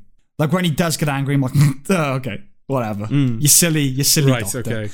Um, I'm not taking it seriously It is, when he's it getting is angry. strange, like how like the vendors, the street vendors in the Undercity, like how he's immediately like shut down, or I'm gonna like bring fury upon you. Yeah. that feels kind of like out of nowhere. Yeah, almost. yeah. Maybe that's why I- I found it a bit. I was sniggering Mm, derisively. But I okay, I, I like the idea as a sci-fi concept of stupendous congestion. Yeah. I really like that. One of my micro notes here is I understand that wankers sound their horns in actual traffic jams, yeah, but if it took six years to travel ten miles, you'd think people would wind it in a bit. yeah, You know what I mean? Like just shut the fuck up. yeah. Um, but they also like whenever they cut to the um the exterior CGI shots of the traffic, there's always cars moving. yeah, that's annoying. Like, That's I know annoying. you I know you need that to help create a sense of scale, and it also like if everything's stationary, it's just gonna look like a static. It's gonna look too static and too flat. Hmm. But yeah, if you're traveling six miles in ten years or whatever it is, and then you look at the outside and there are constantly cars moving, it's like, well, why? Yeah. It's a re- there's something like markedly bleak about the premise. when I was thinking about, you know, you've got those two, the lesbian couple, the Yeah, old lesbian Mm. yeah. couple. Like they'll definitely die before they arrive at their destination, Oh yeah, as far as they're concerned in this, yeah, you know, absolutely, yeah. setup. So it's like a metaphor about losing time as you crawl towards a goal. That was my takeaway oh from it. interesting. Okay, So like when when you should be concentrating on the present, but you're you- you're focusing on getting somewhere, and you're just getting older and dying in the, me- the meantime. okay. They do kind of address the idea of this futility. Uh, when the doctor suggests, he says to like, "Oh, "What if this just goes on forever? What if you've been fooled? Yeah. You know, and everyone's in denial about it. I didn't expect it to go deeper, but it would have been nice if it did. Like really hammered on this idea of Yeah. you're actually going nowhere. I know what you, mean. It does feel like the the traffic jam stuff. It's not the story. It's just a component of the episode. You know. Yeah, Because yeah. you've got because obviously the face of Bo, it's his final appearance. So we see the face of Bo again, and then that sort of like hijacks the end of the story where he it's sort of you know. Yeah. I'm not saying that's a bad thing. It's nice to see the face of Bo again. Yes. You're a Big fan of the face face of Bo. I like, aren't you, the, I like the face of it. Eddie? Yeah. well, I'm okay. I'm ambivalent about the face of Bo. Of course you are. Sam. No, but now that I know who he is, I fucking hate the face of Bo. I now know that Captain Jack is the face of Bo because he can't. He doesn't age. Yeah. So he becomes a giant face. he becomes a giant head. well, that is that is very clearly a retrospective thing, isn't it? They didn't Oh, yeah, start yeah. being like, "Oh, Jack is going to become the face of Bo." No. you know? Yeah. Um, it had a kind of contemporary relevance in the sense of everyone is uh, clustered together but isolated at the same time. Mm, Yeah. It was a very coronavirus. yeah, that episode, was you very know? like, "Ooh, okay." Yeah. um, just a little. Uh, the writer in me. Uh, I d it would have been on the nose, but like if you know, as he's descending all the cars, Mm. I would have liked it if in one of the cars they were they were just sardines. I would have enjoyed that uh, visual gag. um, I've got here. So again, I, I don't want to keep hammering this point, but you have to understand that I'm basically reading you a real time. Yeah, that's fair enough. Uh, yeah. So my next point is it's already better than season two. Okay. Yes. Are you, have you specified? Bear in mind, this is my real time opinion because this changes. I mean, maybe, but uh, the reason I'm specifying it is because when I've got notes like it's already better than season two, that that was me at that moment watching that episode thinking, right, this, it's already better than season two. Okay, do you know what I mean? It's not. This isn't my um, post-match uh, review of it. This is literally in the I moment. see. Okay. So, I don't really notice David Tennant. Like he's in the role. I don't notice him Oh, as okay. the Doctor. Okay. He doesn't stand out to me. You know what I mean? Yeah. um, when he opens up, uh, you know, the, the the ceiling of the highway, Mm, yeah. and they all go. They would all be blinded by the sun. Oh yeah. They've all been subterranean for like decades. They wouldn't be able to see shit. They're all like looking like, oh, the sun. We're- ah!" I mean, if you're in the cinema for two hours, you get Yeah. fucking blinded by the sun. yeah. Yeah. So there's that. Also, George, I've got one note here. Wh- It's a single word. Yeah. Crabs. Yes. What are your thoughts on the crabs? Um. Well, you barely see them. In fairness, they're kind of Yeah, that's shrouded in the Ju- in the smog. Just their pincers. You see Yeah. their pincers. That's okay. It's not so much the um uh the pincers I have a problem with. It's the when you see a crab up movement. close and you can see its like face and everything. That's where I'm like, yeah, I'm not okay with this. It's like with spiders. Like spiders are creepy on in and of themselves, but the moment you see like their face with like their their fangs and like their eight eyes, you're like, oh, I'm I'm really not okay. Okay, With this. all right then. Uh, at the end, Mm-hmm. uh, at the end, Doctor recounts memories of Gallifrey. Right, he's explaining, oh, you know, trees of blah blah blah blah. Yes. Um, as he's doing this, the camera rises up into the sunlight over New New York as all the people sing a hymn. And in that moment, it became a TV show for me. God, it, God, it really shows what how you've been approaching this, haven't- isn't it? this show has this like really like great moment. You're like, ah, that's what television would do. Yeah, well, it it's just been a novelty. Like, frankly, it's been a novelty for me mostly. Okay. Uh, so at that moment, it's like, oh, good. I'm like, I felt something. Then I'm a little bit invested now. Okay. Um, yeah, that's kind of all. So my alternate title for this episode is Sapphic Jam. Now, if either of you don't know what Sapphic is, f- Sapphic means lesbian. So Sapphic Jam. Oh, I don't know. They're not in it enough. I don't. No, think. I know, but I, I think you have to appreciate that as soon as I came up with that, it couldn't be anything else. No, no, I suppose. So uh, that episode is thumbs up. Okay. Yeah. Why has it? Because like like we said before, like you saw it ages ago, and that seems to be the one thing that stuck with you from Doctor Who is um Ardlo Hanlon as a Arlo cat. Hannon as a cat. Yeah. Now that you've re- now that you've rewatched it, is there anything that sort of made you go, oh yes, that's why I like that episode so much? Honestly, no. I mean, it, it wasn't that I like really liked that episode in particular before. It was just for some reason the one that stayed with me, and not stayed with me in the sense of its kind of story or its theme or anything like that, or emotional impact. Just the imagery of it. Yeah. Him, him in those very claustrophobic tins, you know? I just like that for some reason. I don't know why. I can't really articulate that. That's just a, not even an emotional response. It's just kind of like an aesthetic personal response. Okay. Um, it's it's n- like not the best by any means. It's not an episode that I imagine it is considered among the best or as a standout in any Yeah, way. it's not one of those episodes I hear talked about a lot. I don't think it's disliked. Yeah, But yeah, I never I never hear people talk about gridlock. And I've never I've never found it strange that people don't talk about gridlock, even though I do like that episode as well. No, yeah, it it is just it's it's your run of the mill episode. It feels like what an average episode of Doctor Who should be. Yeah, and I do like the idea of them kind of returning to locations that they've been to before. Yeah. But sort of like recontextualized. It's not we're literally doing the same thing again. Like it's the same environment and it's the same people, but it's um Yeah. it's a different aspect of that society that you're kind of exploring, you know? Mm. Yes, Like when um um Ardlo Handlin is sort of revealed and we see his catness, his cat form. Like that feels a little bit like a reveal in the sense that if you're watching this episode without having seen New Earth, it'll be a surprise. But I don't know, it was just felt like a very for a character reveal, it was very underwhelming and it just kind of felt like the show was almost going, Yeah, we've been here before, you know what to expect. Okay. You're you're you're familiar with this environment, you're comfortable in it. So here's here's Ardlo Handlin as a cat. yeah, that maybe that's the right. I was I was just comfortable Yeah. watching it. Yeah. Um, okay, thumbs up. Good. Okay. Daleks in Manhattan. Okay. Okay, so the teaser is obviously the showgirl with her boyfriend Laszlo. Yes. and then he is led into the you know pipe network or whatever Yeah. by uh, this mysterious figure and obviously this episode is littered with british actors trying to do new york accents Yes. Mm-hmm. It's Doctor Who tradition at this point. yeah i was just waiting for the line it never happened it's like hello who's there i was waiting for the line hey quit fooling around but it never arrived but I, I really wanted it it's like go full whole hog with this Okay. appropriately enough because it's a pig in it Yes. Um, uh, I don't know if either of you picked up on this. Uh, have either of you seen Manhattan, the film Manhattan? No. We watched it on the course. We did. So when they first arrive, Rhapsody in Blue plays um, as they look up at the Statue of Liberty, and I thought that was a nice little Manhattan reference. okay. Oh, I didn't even think of that. Yeah. Yeah. Um, so they end up at this shanty town. yeah. Hoov- Hooverville. Hooverville, it's called, Yes. yeah. Um, or the poor and the dispossessed from the Great Depression, Yes, right? yeah. Um, the Wall Street crash. So you've got the le- the kind of their spirit leader, who's this African American gentleman, and two people are fighting over bread, and then he divides it and he starts monologuing. And my personal response to that was, "Oh, just divide the bread, mate." I don't need a fucking story.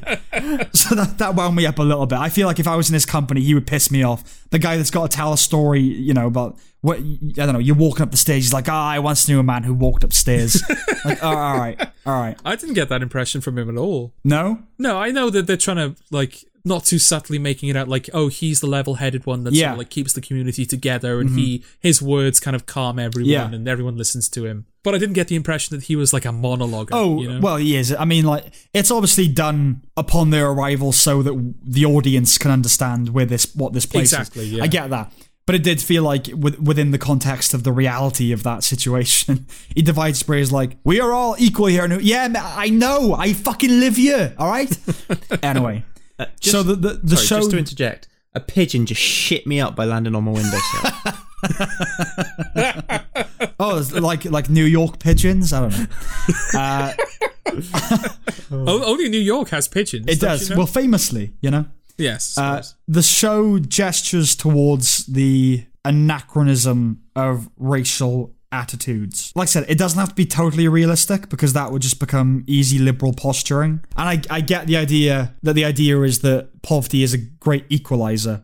But I, I didn't know how I, I don't know how I feel about. So when he gives that monologue and he and he divides the bread, how I feel about the white man just ceding to a black man's rule, given the time in which it's set. Do you know what I mean? yeah. um.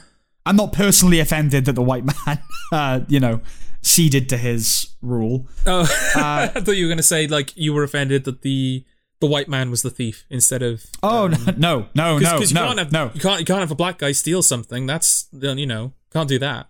I'm saying nothing. exactly. Yeah. Probably gonna cut it out. but anyway, um, poverty is a great equalizer. You said. Yes, Yeah. Yeah. no, I I buy that. yeah. I mean, that's fine. That's all well and good. But in 1920s, 1930s America, Even then, It just wouldn't even then I I believe it. okay, nah, Wouldn't happen. Is that I don't know if that's like I'm not saying you are, Yeah. um, because I know you're not the person, you're not the type of person who's prone to do it. But is that sort of like falling to the fallacy that everyone at a time in which there wasn't civil rights and in a time in which there was like a a divide between races, Mm. is it kind of falling to the fallacy that everyone subscribed to that thinking? No, of course. I mean that um, it wasn't the case that a black man would walk down the street and every white guy would just beat the shit out of him and try to lynch him. That's Exactly. yeah. Obviously, like it- not. it's entirely plausible that that white guy um, that stole from the black guy, like before this, he was probably like sympathetic towards people of color. Not at all. It's not. It's not inconceivable. It, it just feels like they they're presenting that situation as the standard, aren't they? They're using one microcosm to illustrate the macrocosm. Yes. Yeah. And I feel like maybe if you'd had one white guy there going, "Hey, shut up!" Not obviously you can't use the N word because it's Doctor Who, but you know, and then going, you know, how dare you? He's led us, you know, something like again. I wouldn't want that because that becomes liberal grandstanding. I, I don't know what the happy medium is there, but it it just seemed a little bit, eh. But it's not a big deal. okay. Mm. Um, well, no, it's interesting because that's such a minor. Like that's basically just uh, world building. That doesn't really feed into the episode at all. Yeah, yeah, yeah. So it's interesting that that stood out to you. Yeah. Um, there are ropey accents across the board, Yep. but Yes. they're, they're never Yeah. too bad. Okay. they're okay, you know, because it's it's New York and it's the twenties, so everyone's kind of talking a bit more exaggerated anyway, like it's an old movie, you know. Um, Yeah. I feel like Tallulah was pushing it. Oh yeah, yeah, she was. She is a she is a right drama queen. What are you doing? Yeah, what are you I doing? said, what are you doing? yeah, that scene, her introduction scene. There, there's a lot of um. Well, I've got it written here. Hands in the air, no funny business. All right, you schmucks, vamooses. Yeah, she gets it all in there. I when the when the Daleks are introduced, I really wanted them to go Empire State, Empire State, but they never do. He does say Empire State. He does say it, but n- not in an exterminate context. no. Um, the pigs are all right. I thought they were okay. Okay. Yeah, I like I Alright. like the pig people. Um, Big people. Big people. Sorry, go on. uh, Andrew Garfield is in this episode. He is indeed. He is. He sounds a bit like Foghorn Leghorn, doesn't he? Remind me of Foghorn Leghorn. He he he's the cartoon uh, rooster that talks like this. Oh yeah, yeah, a little bit. Yeah. Yeah, it's yeah. Um, it was a surpri- considering th- the strength of his accent in the Social Network, which is only like three years after this. Yeah. it's like oh shit, that is a bad American accent. Mm. Yeah, Well, it- is that yeah? Makes you wonder whether that's a fault of uh, the directors or whether that's a fault of Garfield because he does do a very convincing accent in Social Oh Network. yeah, he does a good American accent. I mean, he's doing a, a, a different American accent in this. He's trying to do like a, He's from a Tennessee, Tennessee, yeah. sort of. Yeah. So I don't know. Maybe if he did that now, it'd be as bad. But it was just a bit surprising considering what he went on to do. Uh, it was funny to see a Dalek in an elevator. Uh, and they're just like coming out adjacent to all these blueprints, just like these ravenous empire building, civilization decimating killer machines. Uh, moved into the construction game. I found, I found that quite funny. yeah. He's like a New York mob boss. Just Mm. Yeah. sort of comes out of his. You know, Why isn't my building finished? Yeah. You fuck. You know. I like that they refer to themselves as a cult. Like that's that's used that's a term of like a, you know um, cults never refer to themselves as that. yeah. I like that they just call themselves a cult of Skaro. Yeah. Does a cult only have a single definition? It's not like there's an archaic implication of the word cult that they're referring to, as opposed to what we know as cult. Um, I don't think so. A cult is just an offshoot, isn't it? Yeah. But yeah, anyway. Uh, do you th- are are the pigs the nascent NYPD? Get it, pigs. Right. Pl- police, okay. police. the- okay, all right. That was just a bad joke. Yeah. Um, the, at one point, the Dalek says, "Daleks have no concept of worry." Now that's a good that's a good line, Yeah. but doesn't it evaporate on contact with air? It's contradicted in the episode itself because one of them is worried that they're violating the Dalek imperative. Yes. So they do worry about things. Well, okay. So the cult of Skaro. I mean, you you you already know this because it was sort of explored in um, Doomsday. Yeah. But like the cult of Skaro, their purpose is to sort of imagine and kind of change the definition of what Daleks Yes. are in some instances. Yeah. So these specific four Daleks are kind of capable of. It's not out of um, the ordinary for them to kind of experience like doubt and emotions because that's sort of their purpose to kind of Okay. do all the thinking for the Daleks in that respect okay, fair enough. also like as a kid i sort of i thought it was kind of cool the idea that like daleks were having doubts about what they were doing Oh yeah, it's a good idea. It, it would- like I say, it was just a bit of a contradiction. yeah Um, so yeah, so I was thinking, why not get? A, I don't know if this does happen. Why not get a companion from a different time period? Like by this point, we're familiar enough with the Doctor, so there's room to be experimental with a companion. I don't think an I don't think an alien would I- hmm. work, but a human from the They past flirt with could. the idea, I think. Well, if I'm they remembering flirt. They correctly. flirt with the idea with Madame de Pompadour. They also flirt. They In also series flirt two. with the idea Yes. with um, Jessica Hines in this series. Yes. Yes, they do. I'll, I'll try not to spoil it, but the snowmen, Eddie, Yeah. the companion, they, they, that seems to be like they're kind of going in that direction. But yeah, I mean, that's just that's kind of um, a low key criticism of the show in general. Is oh, why do all of his companions come Yeah. from modern day London? and I think that's fair. Yeah. Anyway, so the Nazi allegory. Yes. Are we? Are we to? Are we on the understanding that the final experiment is a wink to the final solution? I think so. yes. okay. yes, all we right. are. Well, hang on. Oh, is it though? Because yes, I think final experiment, final solution. There's definitely you can draw a parallel there. But were the final experiment to be successful, wouldn't that basically destroy the Daleks? Yeah. It's at least in their current. It's form? not equivalent in its ambitions, but it, ju- just linguistically, you know. Yeah. I was, thinking, I was gonna make a joke about it, 'cause, you know, the final experiment, ah, the final solution. But then it occurred to me, oh no, it's probably deliberate, like that they've done that deliberately. Yeah. Yeah. Um, yeah. Also, they bring up the word the word transgenic is used, which I thought might be a reference to eugenics, but again, that's just a little a little Mm. reference. Okay. Oh yeah, I was trying to think of um a pun about a human Dalek, like what they would be called. Uh, uh, but then he just announced that he was called a human Dalek. Like, surely there's a cleverer name out there than human Dalek. Yeah. Well, so his yeah, his character name isn't Human Dalek. No, his character it's- name is Dalek Sec Hybrid. Okay. oh, he's okay. Yeah. But he just says, doesn't he? I am a human Dalek. Yeah, And, yeah, uh, that felt a bit That was a weak. bit rubbish. Um, so my alternate title for this episode is State of the Empire. Yep. I like Yeah. That's probably the best one. that. Okay. Just in terms It's of all like that downhill could from actually here, is it? actually be used as the episode title, you know? Yeah. Yeah. Yeah. Yeah. Uh, thumbs up. Oh, okay. All right. No, I, yeah, I do. Look, well, okay. Well, because the the next episode is the second half of that that story, Tis. so we'll talk more about it now. Yeah. Evolution of the Evolution of Daleks. Daleks. so there's a moment towards the start of the episode where two Daleks are having a conversation about one of their doubts. And I, I love a little moment with the periscope. It swings around 180 and then swings back to check It is. everyone's there. Yeah. I love that. Of Uh, all the things I have written down, I have Daleks gossiping, but you have that. I love that. I love just the, yeah, that little swing. I think they're really. I think they're pretty good at um, giving you enough, like a Kuleshov effect with the Daleks. They sort of they do enough with the the shell to sort of make you f- think like, oh, the Dalek is do like in that moment where the periscope looks around, he's obviously like checking Yeah. if it's okay to speak, and like little things like when they kind of when uh, Sek sort of emerges from his shell.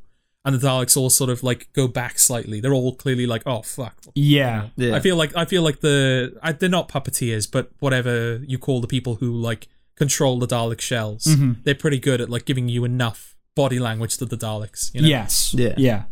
So, okay, the, bear with me on this one. Okay. So I note that there was a certain thematic overlap with something else that I'm with which I'm familiar. So Stephen Fry, he wrote a novel, right, about someone going back in time and basically ensuring that Hitler would never be born by poisoning the water supply in Hitler's parents' town, right? Okay.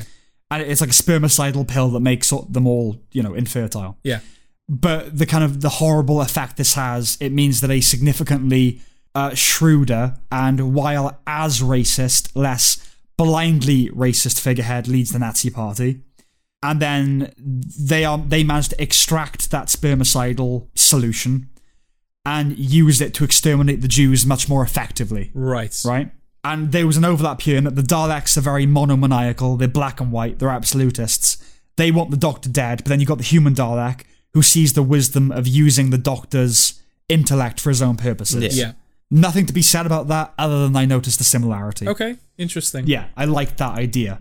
But I, I feel like because he's he's using the wisdom of the Doctor to kind of reverse the Daleks' ambitions. Yes. Isn't he? Yeah. 'Cause He so says now that I've sort of become a human hybrid, I see the flaw in the Daleks. Yes. And so it's time that the Dalek. I maybe we should just get rid of the Dalekness. Well, yeah, I've got actually that's my next note. That said, the comparison is rendered completely moot by the fact the human Dalek is not entirely cunning uh, and self-motivated, but by a festering humanity. Yes. Okay, so I'm not saying the human Dalek looks like Jar Jar Binks, but he definitely he definitely looks like the comic relief in a Star Wars film. yes, he does. It's yeah. a squinting Cyclops. Like he'd, he'd be a smuggler you'd find in the cantina. You know? Yes. I also think there's a better accent they could have picked as well. What was the, I can't even remember the accent. Well, it was whoever the actor play in the first. Oh, Mr. episode, Diagoras. His accent that he's using. I assume it's not his native accent. yeah. But yeah, just this kind of really. Um, he's he's he's like act- he's quite softly spoken almost. Yeah. And I know that considering he turns good very quickly, it's probably a good thing. But I don't know. There's just something.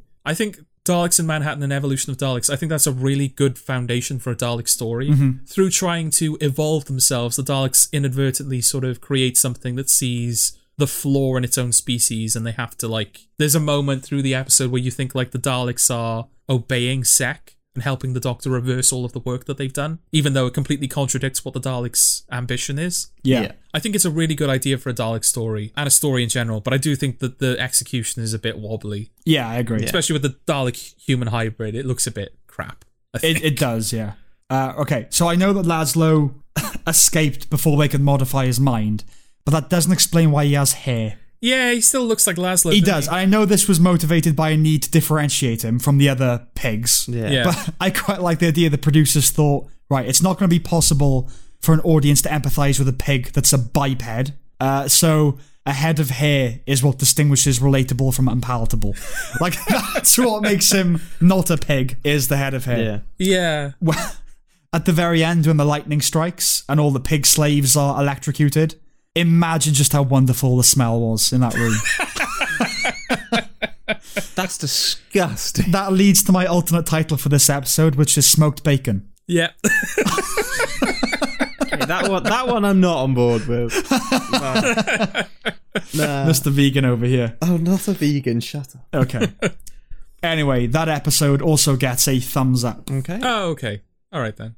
Um, I also wonder if the reason that Laszlo looks the way he does is so that it would still be believable that Tallulah would want to be with him. Yeah, yeah. I mean, you she know. seems to. She does genuinely seem to love him for uh, like the person he is, as opposed to his looks or what she can off what he can offer her. Yeah. But if you like the love of your life shows up and they're like this goofy, hideous-looking pig monster, you might have second thoughts, you know. Yes. Yeah. But I guess I like that. I guess I like that she's. There's no question as to whether she's going to accept Laszlo. She's like, no, you're Laszlo. I love you. I love you. Maybe she's just, she's just trying to lead him to a cooker. Could be that. Must must have smelled brilliant in there. Anyway, um, so the Lazarus experiment. Yes, Mr. Mark Gatiss. It is. finally in the flesh. Yes. Um, this is the worst episode of the series Okay. of this series, I should say. Yeah, it's not good. It's not good. Uh, it's just insubstantial. It's just kind of a, a nothing forgettable episode. The- Like it's not atrocious. It's just kind of eh, forgettable. You know. Yeah, well, it does. so- It does feel like it feels like the function of that episode is the Doctor's finally going to meet Martha's family. That's Yes. the point of that episode. Yeah, It's, it, it's yeah, about yeah. it's it's establishing the relationships between the Doctor and the family. Yeah, and it sets up this idea of Saxon as Yeah, well. It does, yeah, but also it's- just like um, yeah. it's just like okay, we need we need a story in which the Doctor and the family are interacting. So the story and the monster all feels very like secondary almost. Yeah, it also it, it just I'm not saying it's the deepest show in the world, but it sort of lacks any depth. I, I did read up a bit on it, and it said the writer was instructed to make it like a Marvel, give it Marvel Spider-Man vibes. Right. Okay. And it is just that, isn't it? It's just like an evil scientist that becomes a victim of his own creation and then is a monster. Like there's nothing to it really. Yeah. yeah. Uh, the fact that he's actually called Professor Lazarus is just unforgivable. Yes. Uh, that's not yeah, that's not allowed. You're not allowed to do that. Yeah. Um, but that is in line with Marvel writing, isn't it? You know, Victor Von Doom and characters that have names like that. That's true, I suppose. Yeah. Uh, the monster is the worst CGI yet. Yep. Uh, it's oh, so worse bad. than the the Nestine consciousness from the first episode. I can't even remember what. Um, that- Uh, It's oh, what the thing basically that X just was like a, talking that to. that big pit of lava that's sort of Oh, that's bad. But I mean, like his face, Mark, the, the Professor Lazarus. That creature is dreadful.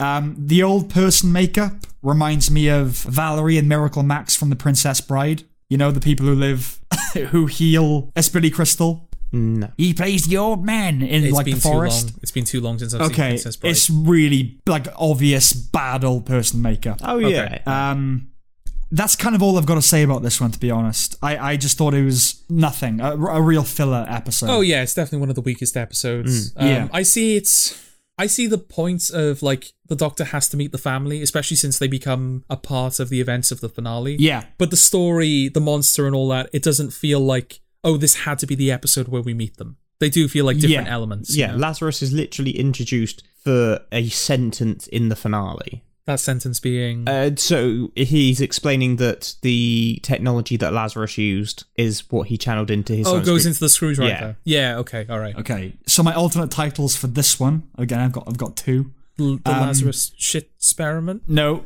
uh, hubris. Uh, and uh, I think this is the one I'll, I'll go with because of how it ends. Organic matters. Okay. At the end, he plays an organ, doesn't Yeah. he? Yes. Yeah. So organic Okay. matters. Uh, that one is a thumbs down. Yes. Yeah, I would, I would agree with that. Okay. Forty-two.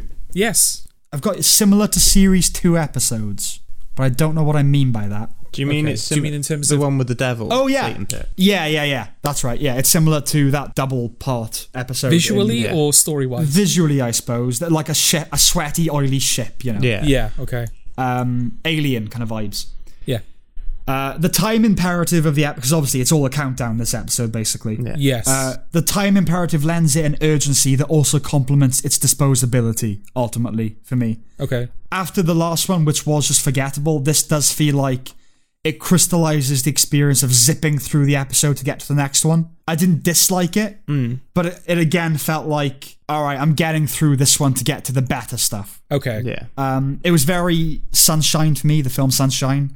Like the Which idea of came her- out before this, right? Well, it would have been the same year. Uh, I'm not sure how far apart. Okay. The idea of hurtling towards the sun, and they've even got like a pinback, a facsimile, like burn with me, you know, that thing. Yes, yeah, yeah. my uh, kind of thought of it was a sweaty crystal maze because the the set does look like the future zone in the crystal maze. It does. Right, Yeah. okay. It's better than the Lazarus experiment, but it's still fundamentally insubstantial. Mm-hmm. Hmm. Yeah, I think 42 is the weakest episode for me. Oh, really? Um, okay. I, re- I remember nothing of 42. Like, even having seen it recently, I remember so little about it. Okay. The Lazarus experiment, I at least remember that. Okay. I know it's I know its place within the series. I know who the monster is. I know what the story's about. Okay. I, the 42, it's just kind of like, oh, there's, yeah, they're on a ship and the sun is alive, and that's all I can, I that's all I kind of remember. Yeah. Okay. Uh, Maybe I would That's say all you that- need to know. Yeah. Maybe I'd Yeah, say but this there's one, no this meat one to it, is you know? Yeah, this one's bland. Lazarus ex- experiment is bad. I would say. Yeah, That's okay. my personal. Yeah, um, that's fair. even if it is more memorable. Yeah. So my alternate titles for this one: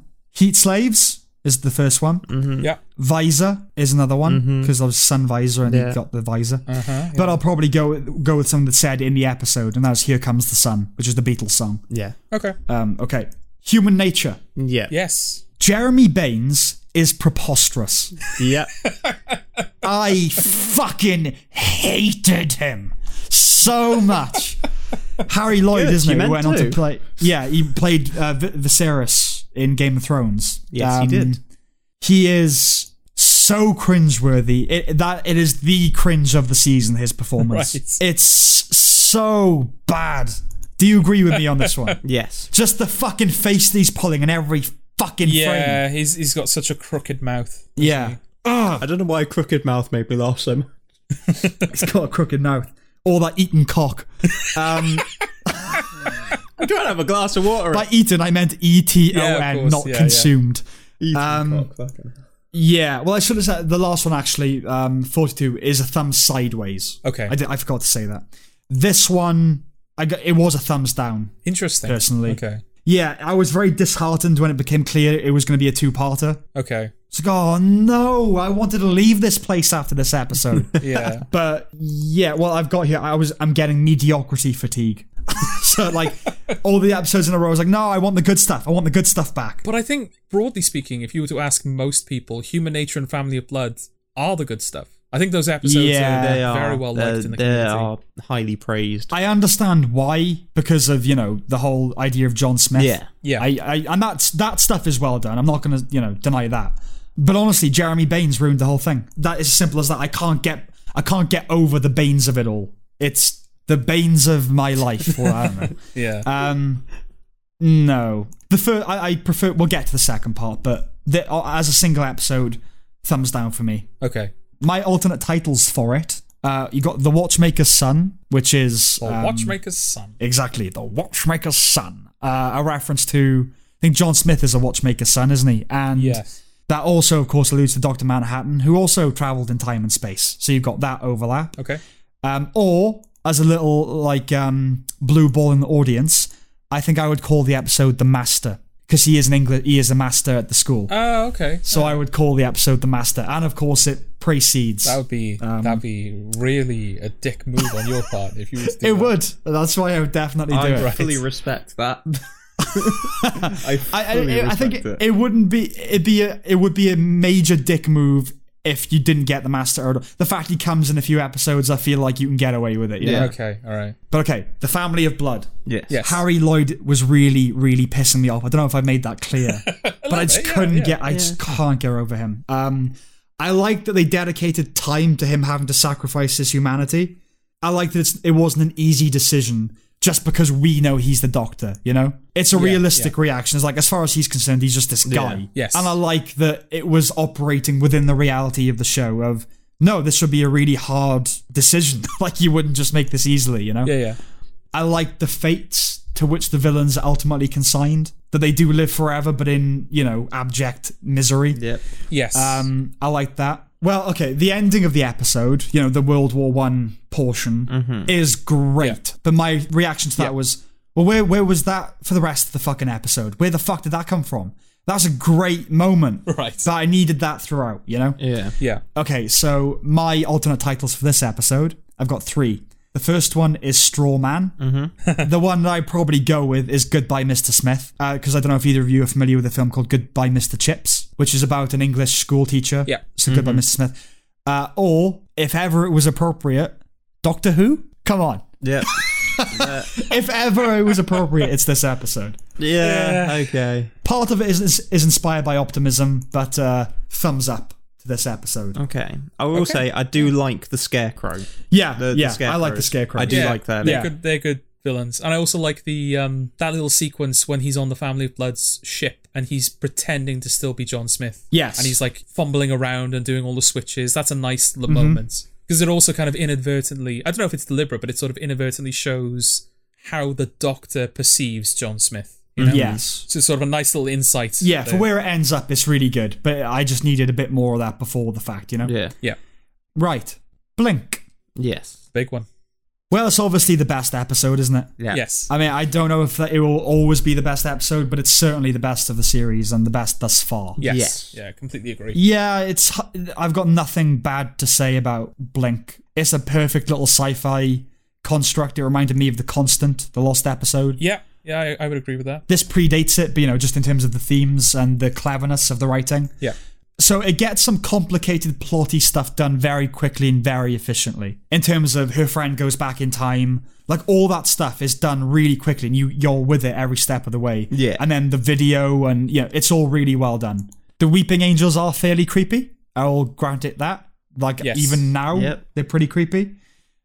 I like that the uh so Kerry Mulligan is basically the star of this episode. She's really good. Yes. I'm a big fan of her anyway.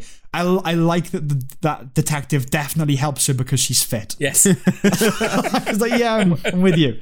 Like, you see that before he even asks her out. You know, he just Yeah. looks at her, he goes, yeah, all right, I'll, I'll help you. oh, you would. You know. Um, yeah, you would, you would, yeah. Uh, I love this concept that the angels feed off abstract energy.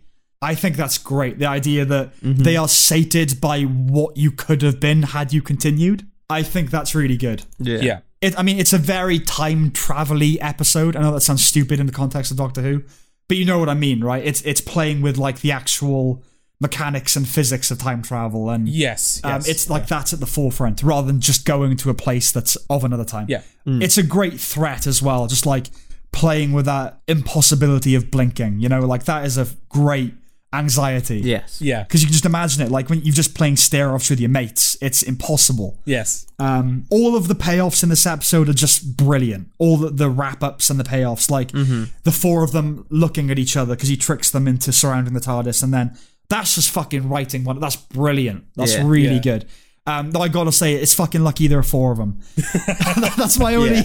That's my only little caveat to that. But you know, I I forgive it that little detail. Yeah. I love that the Doctor does everything from a distance in this episode. He's like not really in it. Yeah. Yeah. You know?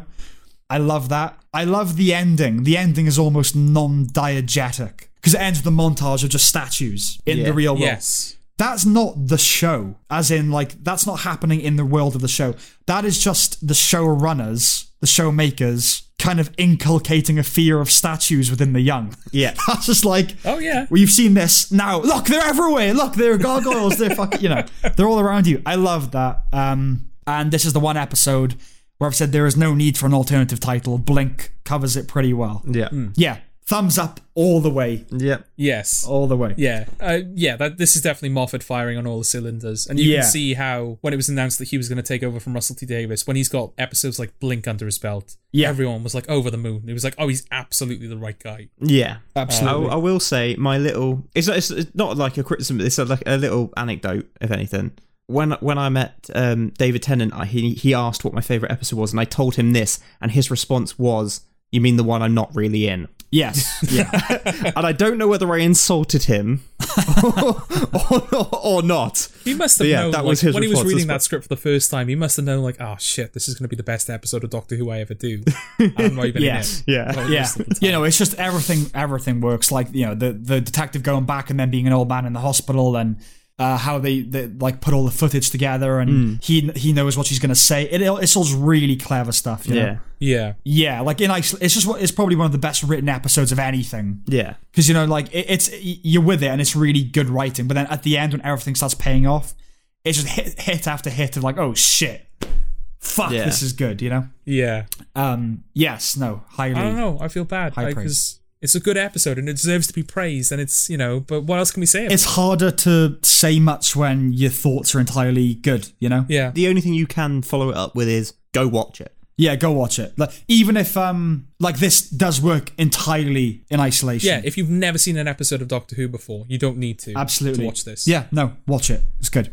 Though the problem with that is it is the best episode or one of the best episodes. So if you start with this, it's all yeah, that's downhill true. from here, that's you true. know? I I mean I don't I don't think there's going to be a better episode personally. We'll I see. doubt it. I doubt you can top Blink for me because not only is it clever and everything, it's clever with the idea of time travel, you know. So, but yeah, we'll see. We will Yeah, see. we'll see. Um, okay, Utopia. Yes, Yeah, Um, I, f- I, I really I don't like Captain Jack. I don't know if I've said that before. you have. Yes, I just don't get it. I don't get his thing. I know he's gay or he's bi or whatever the fuck he is. I, I just I don't he's like him. everything. I think. He's yeah, he's everything. He's he's bisexual.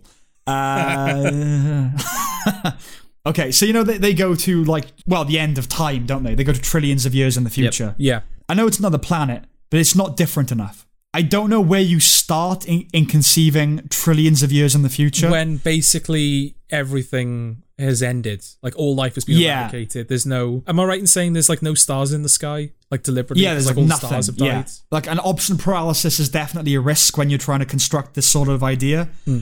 But if there was ever an opportunity to do something like psychedelic, like unthinkable, that now would be the time, you know, Okay. like trillions of years in the future on another planet is not going to be Mad Max with 21st century guns. you Yeah. know? It needed to really go like far out there. Yeah. Um, so considering that it's the end of the universe, it's the return of Captain Jack and the reveal of the Master, Mm-hmm. it feels a little bit like filler.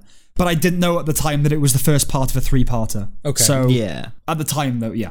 Um, the music's a bit cringe when it's revealed that he is I mean, I the really, Master. I really, really love Murray Gold's music. I think Doctor Who is. It just hasn't been the same without him because he did series one through to series ten. Yeah. and you'll okay. notice as you go along, like as the show changes and as the presentation of the show changes, so does his music. He d- he kind of evolves with the show. okay. Yeah. But yeah, sort of revisiting older episodes, it is a bit like, you know, it can be a bit childish and plinky plonky and just kind of like, you know, Murray Gold wasn't at his peak when he began. He sort of grew into it. Yeah. I mean, it's meant to be this epic moment, isn't it, when it's revealed that it, he's the master? Yeah. Yeah. And I just felt the, the music was a, too much, a bit over. Okay. You know, that's really all I've got to say about this one. Oh, okay. Yeah, my alternate titles are The Professor, Okay. Yana, or my favorite one, You're Not Gonna Believe This. And I, I think I have to submit submit the last one as my official Right. episode title. you're not gonna. Believe You're Not Gonna Believe This. What about, uh, what about you, gents? What, what are your thoughts on Utopia? Well, again, Utopia is held in very high regard. I don't know how much of that is Okay. the reveal, like just the reveal, Yeah, and Yeah. how much of it is the episode itself. yeah. I like, I do like Utopia. It's not bad. It just um, it didn't feel like much to me, you know. Okay, Yeah, and al- I'm not a big I'm not a big fan of Derek Jacobi too. So Okay. okay. See, I would say, yeah, I don't mind Captain Jack. Chando really gets on my tits. well, she dies, so Yes. it's all good. yeah, thank God. Um, Yeah. um, yeah, Yeah. she, she really winds me up. But I k- I do kind of like the whole Yana, you're you are not alone kind of thing. Mhm. I can't on that front. I can't really complain. I think it is when it came out. I knew it was like the first part of three. Yes. Yeah. So I think it was oh okay. This is the setup, and then we'll see where it goes. yeah. Fair. Yeah. Uh, well, I didn't know that, so that kind of did inform my opinion a little bit. Thinking of it more as a three-parter, it, it, it does go up in my estimation. Mm-hmm. But yeah, broadly, thumb sideways to Utopia. Okay. Well, it's obviously a necessity if you're going to watch the three parter, but yeah, it's an Yeah, of individual course. episode. That's fine. Um, I don't know about you guys, but like I- it when I first saw Mantis in the MCU from like Guardians of the Galaxy two, Chan Tho, whatever she's called, she's I immediately thought of her. Yeah, I get that. Yeah, Yeah. they feel I, very I similar. don't. I don't mind conceptually. Mantis though. No, well, yeah, you know, on on that level. nah, nah, nah, nah. Come on now, lads. Come on. Um, okay, the sound of drums. Yep. Yes. I like John Sim. I like John Sim a lot. Yeah. I've Yeah. always liked John Sim. I think he's good as the master. There's nothing special about the performance of his villainy. Like it's pretty cookie cutter. I'm a bit mad and charismatic, and you know. Yeah. But I, it's fine. You know, I liked it. Even even if it's not distinct, you know. But he does it really well. Yeah. Sometimes that's all you need. Like you know, Yeah. it's nice Yeah. to have a completely idiosyncratic performance, Mm-hmm. but just having like a guy who like really fills a stereotype or like a typical role well. Yeah. Sometimes that can be enough. Oh, he's eminently watchable. Like he fills the room. You know, Yes. Mm. he's really inhabiting that role. Yeah. Little Anne Widdecombe cameo, which I thought was a bit odd. Oh yeah. Nah, but it's I funny though, assume isn't it? that Russell T Davis's politics and hers are diametrically opposed. Uh, so I thought that was an interesting little overlap. okay. It- it's all I've just got here all coming together nicely. Do Yeah. you know what I mean? Like all the stuff from the series is paying off, you know? Yes. Yeah. Yeah. And when the American president show, showed up, it's like, oh, that's the guy that plays the American in every British show. I don't know what his name is, but I've seen. I think he's in My Family. He's always in like BBC shows as an American. Yes. He Right. is. Um, so he ob- he obviously lives over here, you know. Hmm. Again, because this is this is a two a three parter. It's hard to think of it much in isolation. So that's kind of all I've really got to say about that one. Okay. It's sort of a John John Sim showcase episode. It's my of of the three episodes. The sound of drums is my favorite. I think I agree. yeah, I really Yeah. like that episode. Uh, but that's kind of all I've got to say about it, really. My uh, alt- alternative title for that episode is Anglo-Saxon. Come on, right. come on, come on. yeah. Okay. yeah. Okay, uh, that is a thumbs up. Yes. Solid thumbs Can, up can I just for quickly sound of point drums. out the a, uh, American president is actually Canadian in real life, Oh, is he? Yeah. Okay. All right. but, but yeah, he has he does seem to have a habit of playing Americans. Okay. Series finale, Yep. Last of the Time Lords. Yes. Okay, so the homunculus doctor. No. I, I I like the idea of it, uh, but like Dobby, whose ears have just been castrated, Yeah. not s- not so much. But he's got such big sad I eyes. know. He's got big sad eyes. It's the thinking that like what John Sims Master has done because the Doctor's like 900 odd years old at this point in time. Yeah. So he's sort of like aged the Doctor to be 900 years old. Is that what the thinking is? Well, he just aged him, hasn't he? So He's just i- i- aged in the him. pre- he ages him to 900, but then when they have their little plan and they try and attack the master, yeah. he takes then all the help that the regeneration is supposed to give him out of it as well. Right. Okay. I see. So this is what he would look like as a result If he of never that. regenerated. Yeah. without moisturizing. Yeah, yeah, yeah. Okay. It reminded me. I I don't think either of you've seen either show, but it, the episode reminded me a little bit of um, Fringe and Battlestar Galactica, especially like because it jumps ahead a year, doesn't it? yes. Yeah. And this idea that thing like everything has changed under Saxon's rule. You know, like all these people have died, and that's a very like Fringe did this alternate parallel universe thing, and Battlestar Galactica jumps ahead and all the characters are in prison at one point and Mm. it felt a bit like that and I liked that. I liked that it was sort of like an, a military episode. Yeah. You know? Yes. Yeah. Um, I quite like that the Doctor is sidelined for most of the finale. I do quite like that, and that Martha is the agent, Yes. Yeah. responsible for much of the action. Yeah, so got your Jack is the face of Bo. Whatever, I have no feelings either way about it. Just in the sense of I don't know whether I'm supposed. Well, I'm obviously supposed to go. Oh my god! Um, it doesn't annoy me, but it doesn't evince that response either. It's just a oh whatever. Um, it's just a detail. you Yeah, I know? wonder why they did that. I don't know whether it was just to kind of neatly like, oh, that's one more thing that we can sort of tie up sort of the origin Yeah. of the face of Bo without actually having to do like dedicate time to like explaining who he is. I and can't whatnot. remember the exact, but I know Russell T Davis wasn't going to do it, and then they were like, "No, you need to stop denying that they're supposed to be the same person now." So he did it basically because he was yeah, I did read kind up of on like, that. Like, this oh, okay. stop like dicking around halfway or something. Like, commit. yeah Like, either do it or don't, sort of thing. So he did it. yeah Yeah, I you know again, not not much to say. Broadly positive. yeah I like that the Master ends up being the main villain of series three. I think that's really good. Mm-hmm, Um, Yeah, thumbs up.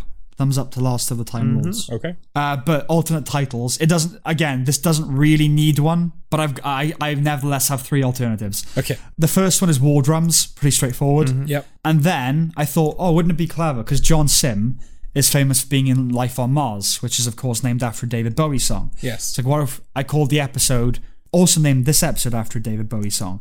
So the two that seemed most befitting were Starman or Rabble Rabble.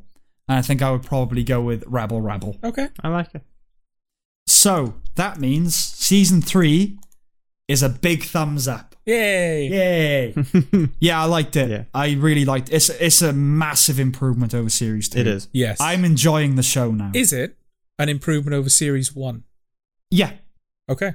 yeah I was yeah. I liked series one a lot. Um, well, I, I liked, I liked it. I liked Eccleston as the Doctor, but in terms of the quality of the writing of the episodes, yeah, it's shot through the roof. Yeah. Like ju- just blink. Yeah. you know, you could submit that as that series three. Like, all right, it wins. Yes. But- I yeah. say, I There's think plenty of this good is stuff My around favorite series as a whole. So Yeah, again, I I'm not confident that something's going to beat it. okay, so let's just I feel at the end of each series review, I should recap on who my favorite Doctor companion episode and series are thus far. okay. Okay. So the way things currently stand, my favorite Doctor remains Christopher Eccleston. Mhm. My favorite companion is Martha. yep, Boo. Uh, my fa- I, I think she's going to be hard to beat as well, to be honest. Boo. My favorite um, series is series three. My favorite episode is Blink. Okay. that's fair. Apart from Martha, we're all. Uh, yeah, you're, you're you're you're pretty on the nose. I'm doing all right, am I? Okay. Yeah. Oh, shut up, Jord. I don't know what I d- yeah I don't know what the problem with Martha is. It might just be Black, black, black. You're black, black, racist. black, black, black. Completely racist. No, it's not that. Uh, It's I mean, um, give me a better excuse than Jord. I'm trying to think of one, Eddie. It's It's because you um, don't have one. No, that's the thing. I like the idea of her as a companion. It, there are instances where it feels too much like it's like black. no. It's 'cause she's black, Jord. It's fine. If I can accept the, the you know the role of the misogynist on the series, you can accept the role of the racist. Oh yeah, that's it's a role Doctor that I Who. should It's take. uh, Doctor Who, not Doctor Black.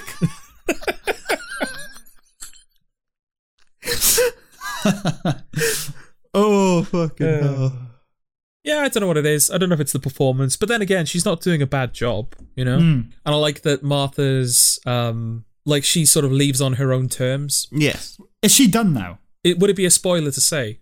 Not really, because I mean, I get, I would know if I was in the real world, like they Okay. released this news. yeah, no, Yeah, Uh, so she she is the companion for series No. four. Then. no, she's not. Oh, she's not. So she is done. She, she- She's she- done she as pops a up. companion. Yeah. yeah. Right. Okay. She, might feature okay, in but an she- episode, but yeah, she's uh, done as the companion. You've got Catherine Tate. Oh right, okay. To look forward to. I now. thought she was in it for another No. series. Nope. Oh, that is. I'm bitterly disappointed. Then. okay, this this does crystallize series three and it is completely in its own snow globe. Then. Yeah, I think this it's not going to get better than this, unfortunately for me. Right, But okay. we'll but we'll see. So Catherine Tate is next, is she? Yeah. Fuck. well, on that fucking miserable note, shall we wrap up? Yes, it seems about right. Okay, One final note, though. you up? I was going to say one final note about series three. Um, the series three finale was the first time that Doctor Who felt epic. Okay. Just the scope of what they were doing, like even even when they were like in like John Sim has gone to like this like little neighborhood street and Hmm. he's trying to find Martha and all that sort of stuff. Like it felt properly. Even when I saw it for the first time, it felt like really Yeah, interesting. Uh, epic, Epic is in not terms the of scale. word I would use, but I guess that's what I mean by comparing it to Fringe and Battlestar Galactica. There's something about a TV show that jumps time. Again, I know Doctor Who does it a lot. It displays a confidence in the storytelling, you Mm. know? Mhm. yeah. Yeah, it, it definitely, like I said, it, at the end of Gridlock, it made it feel like, oh, that was a moment of poetry. This is starting to feel like a TV show. Yeah, the the, the events that unfold in that three part finale, it definitely make, made it feel more like a drama, you know? Yeah. Uh, something worth your time anyway, um, even if principally for children. Right, so on that note, uh, we bid you. No, Oh, no, you Mm-hmm. can't we, do that. we bid you. You can't fucking do that. Bid you adieu. Uh, see you on You the bastard. next episode where we'll be discussing series four. yes, we were. Thank you. Bye. Bye, everyone. Bye. Bye.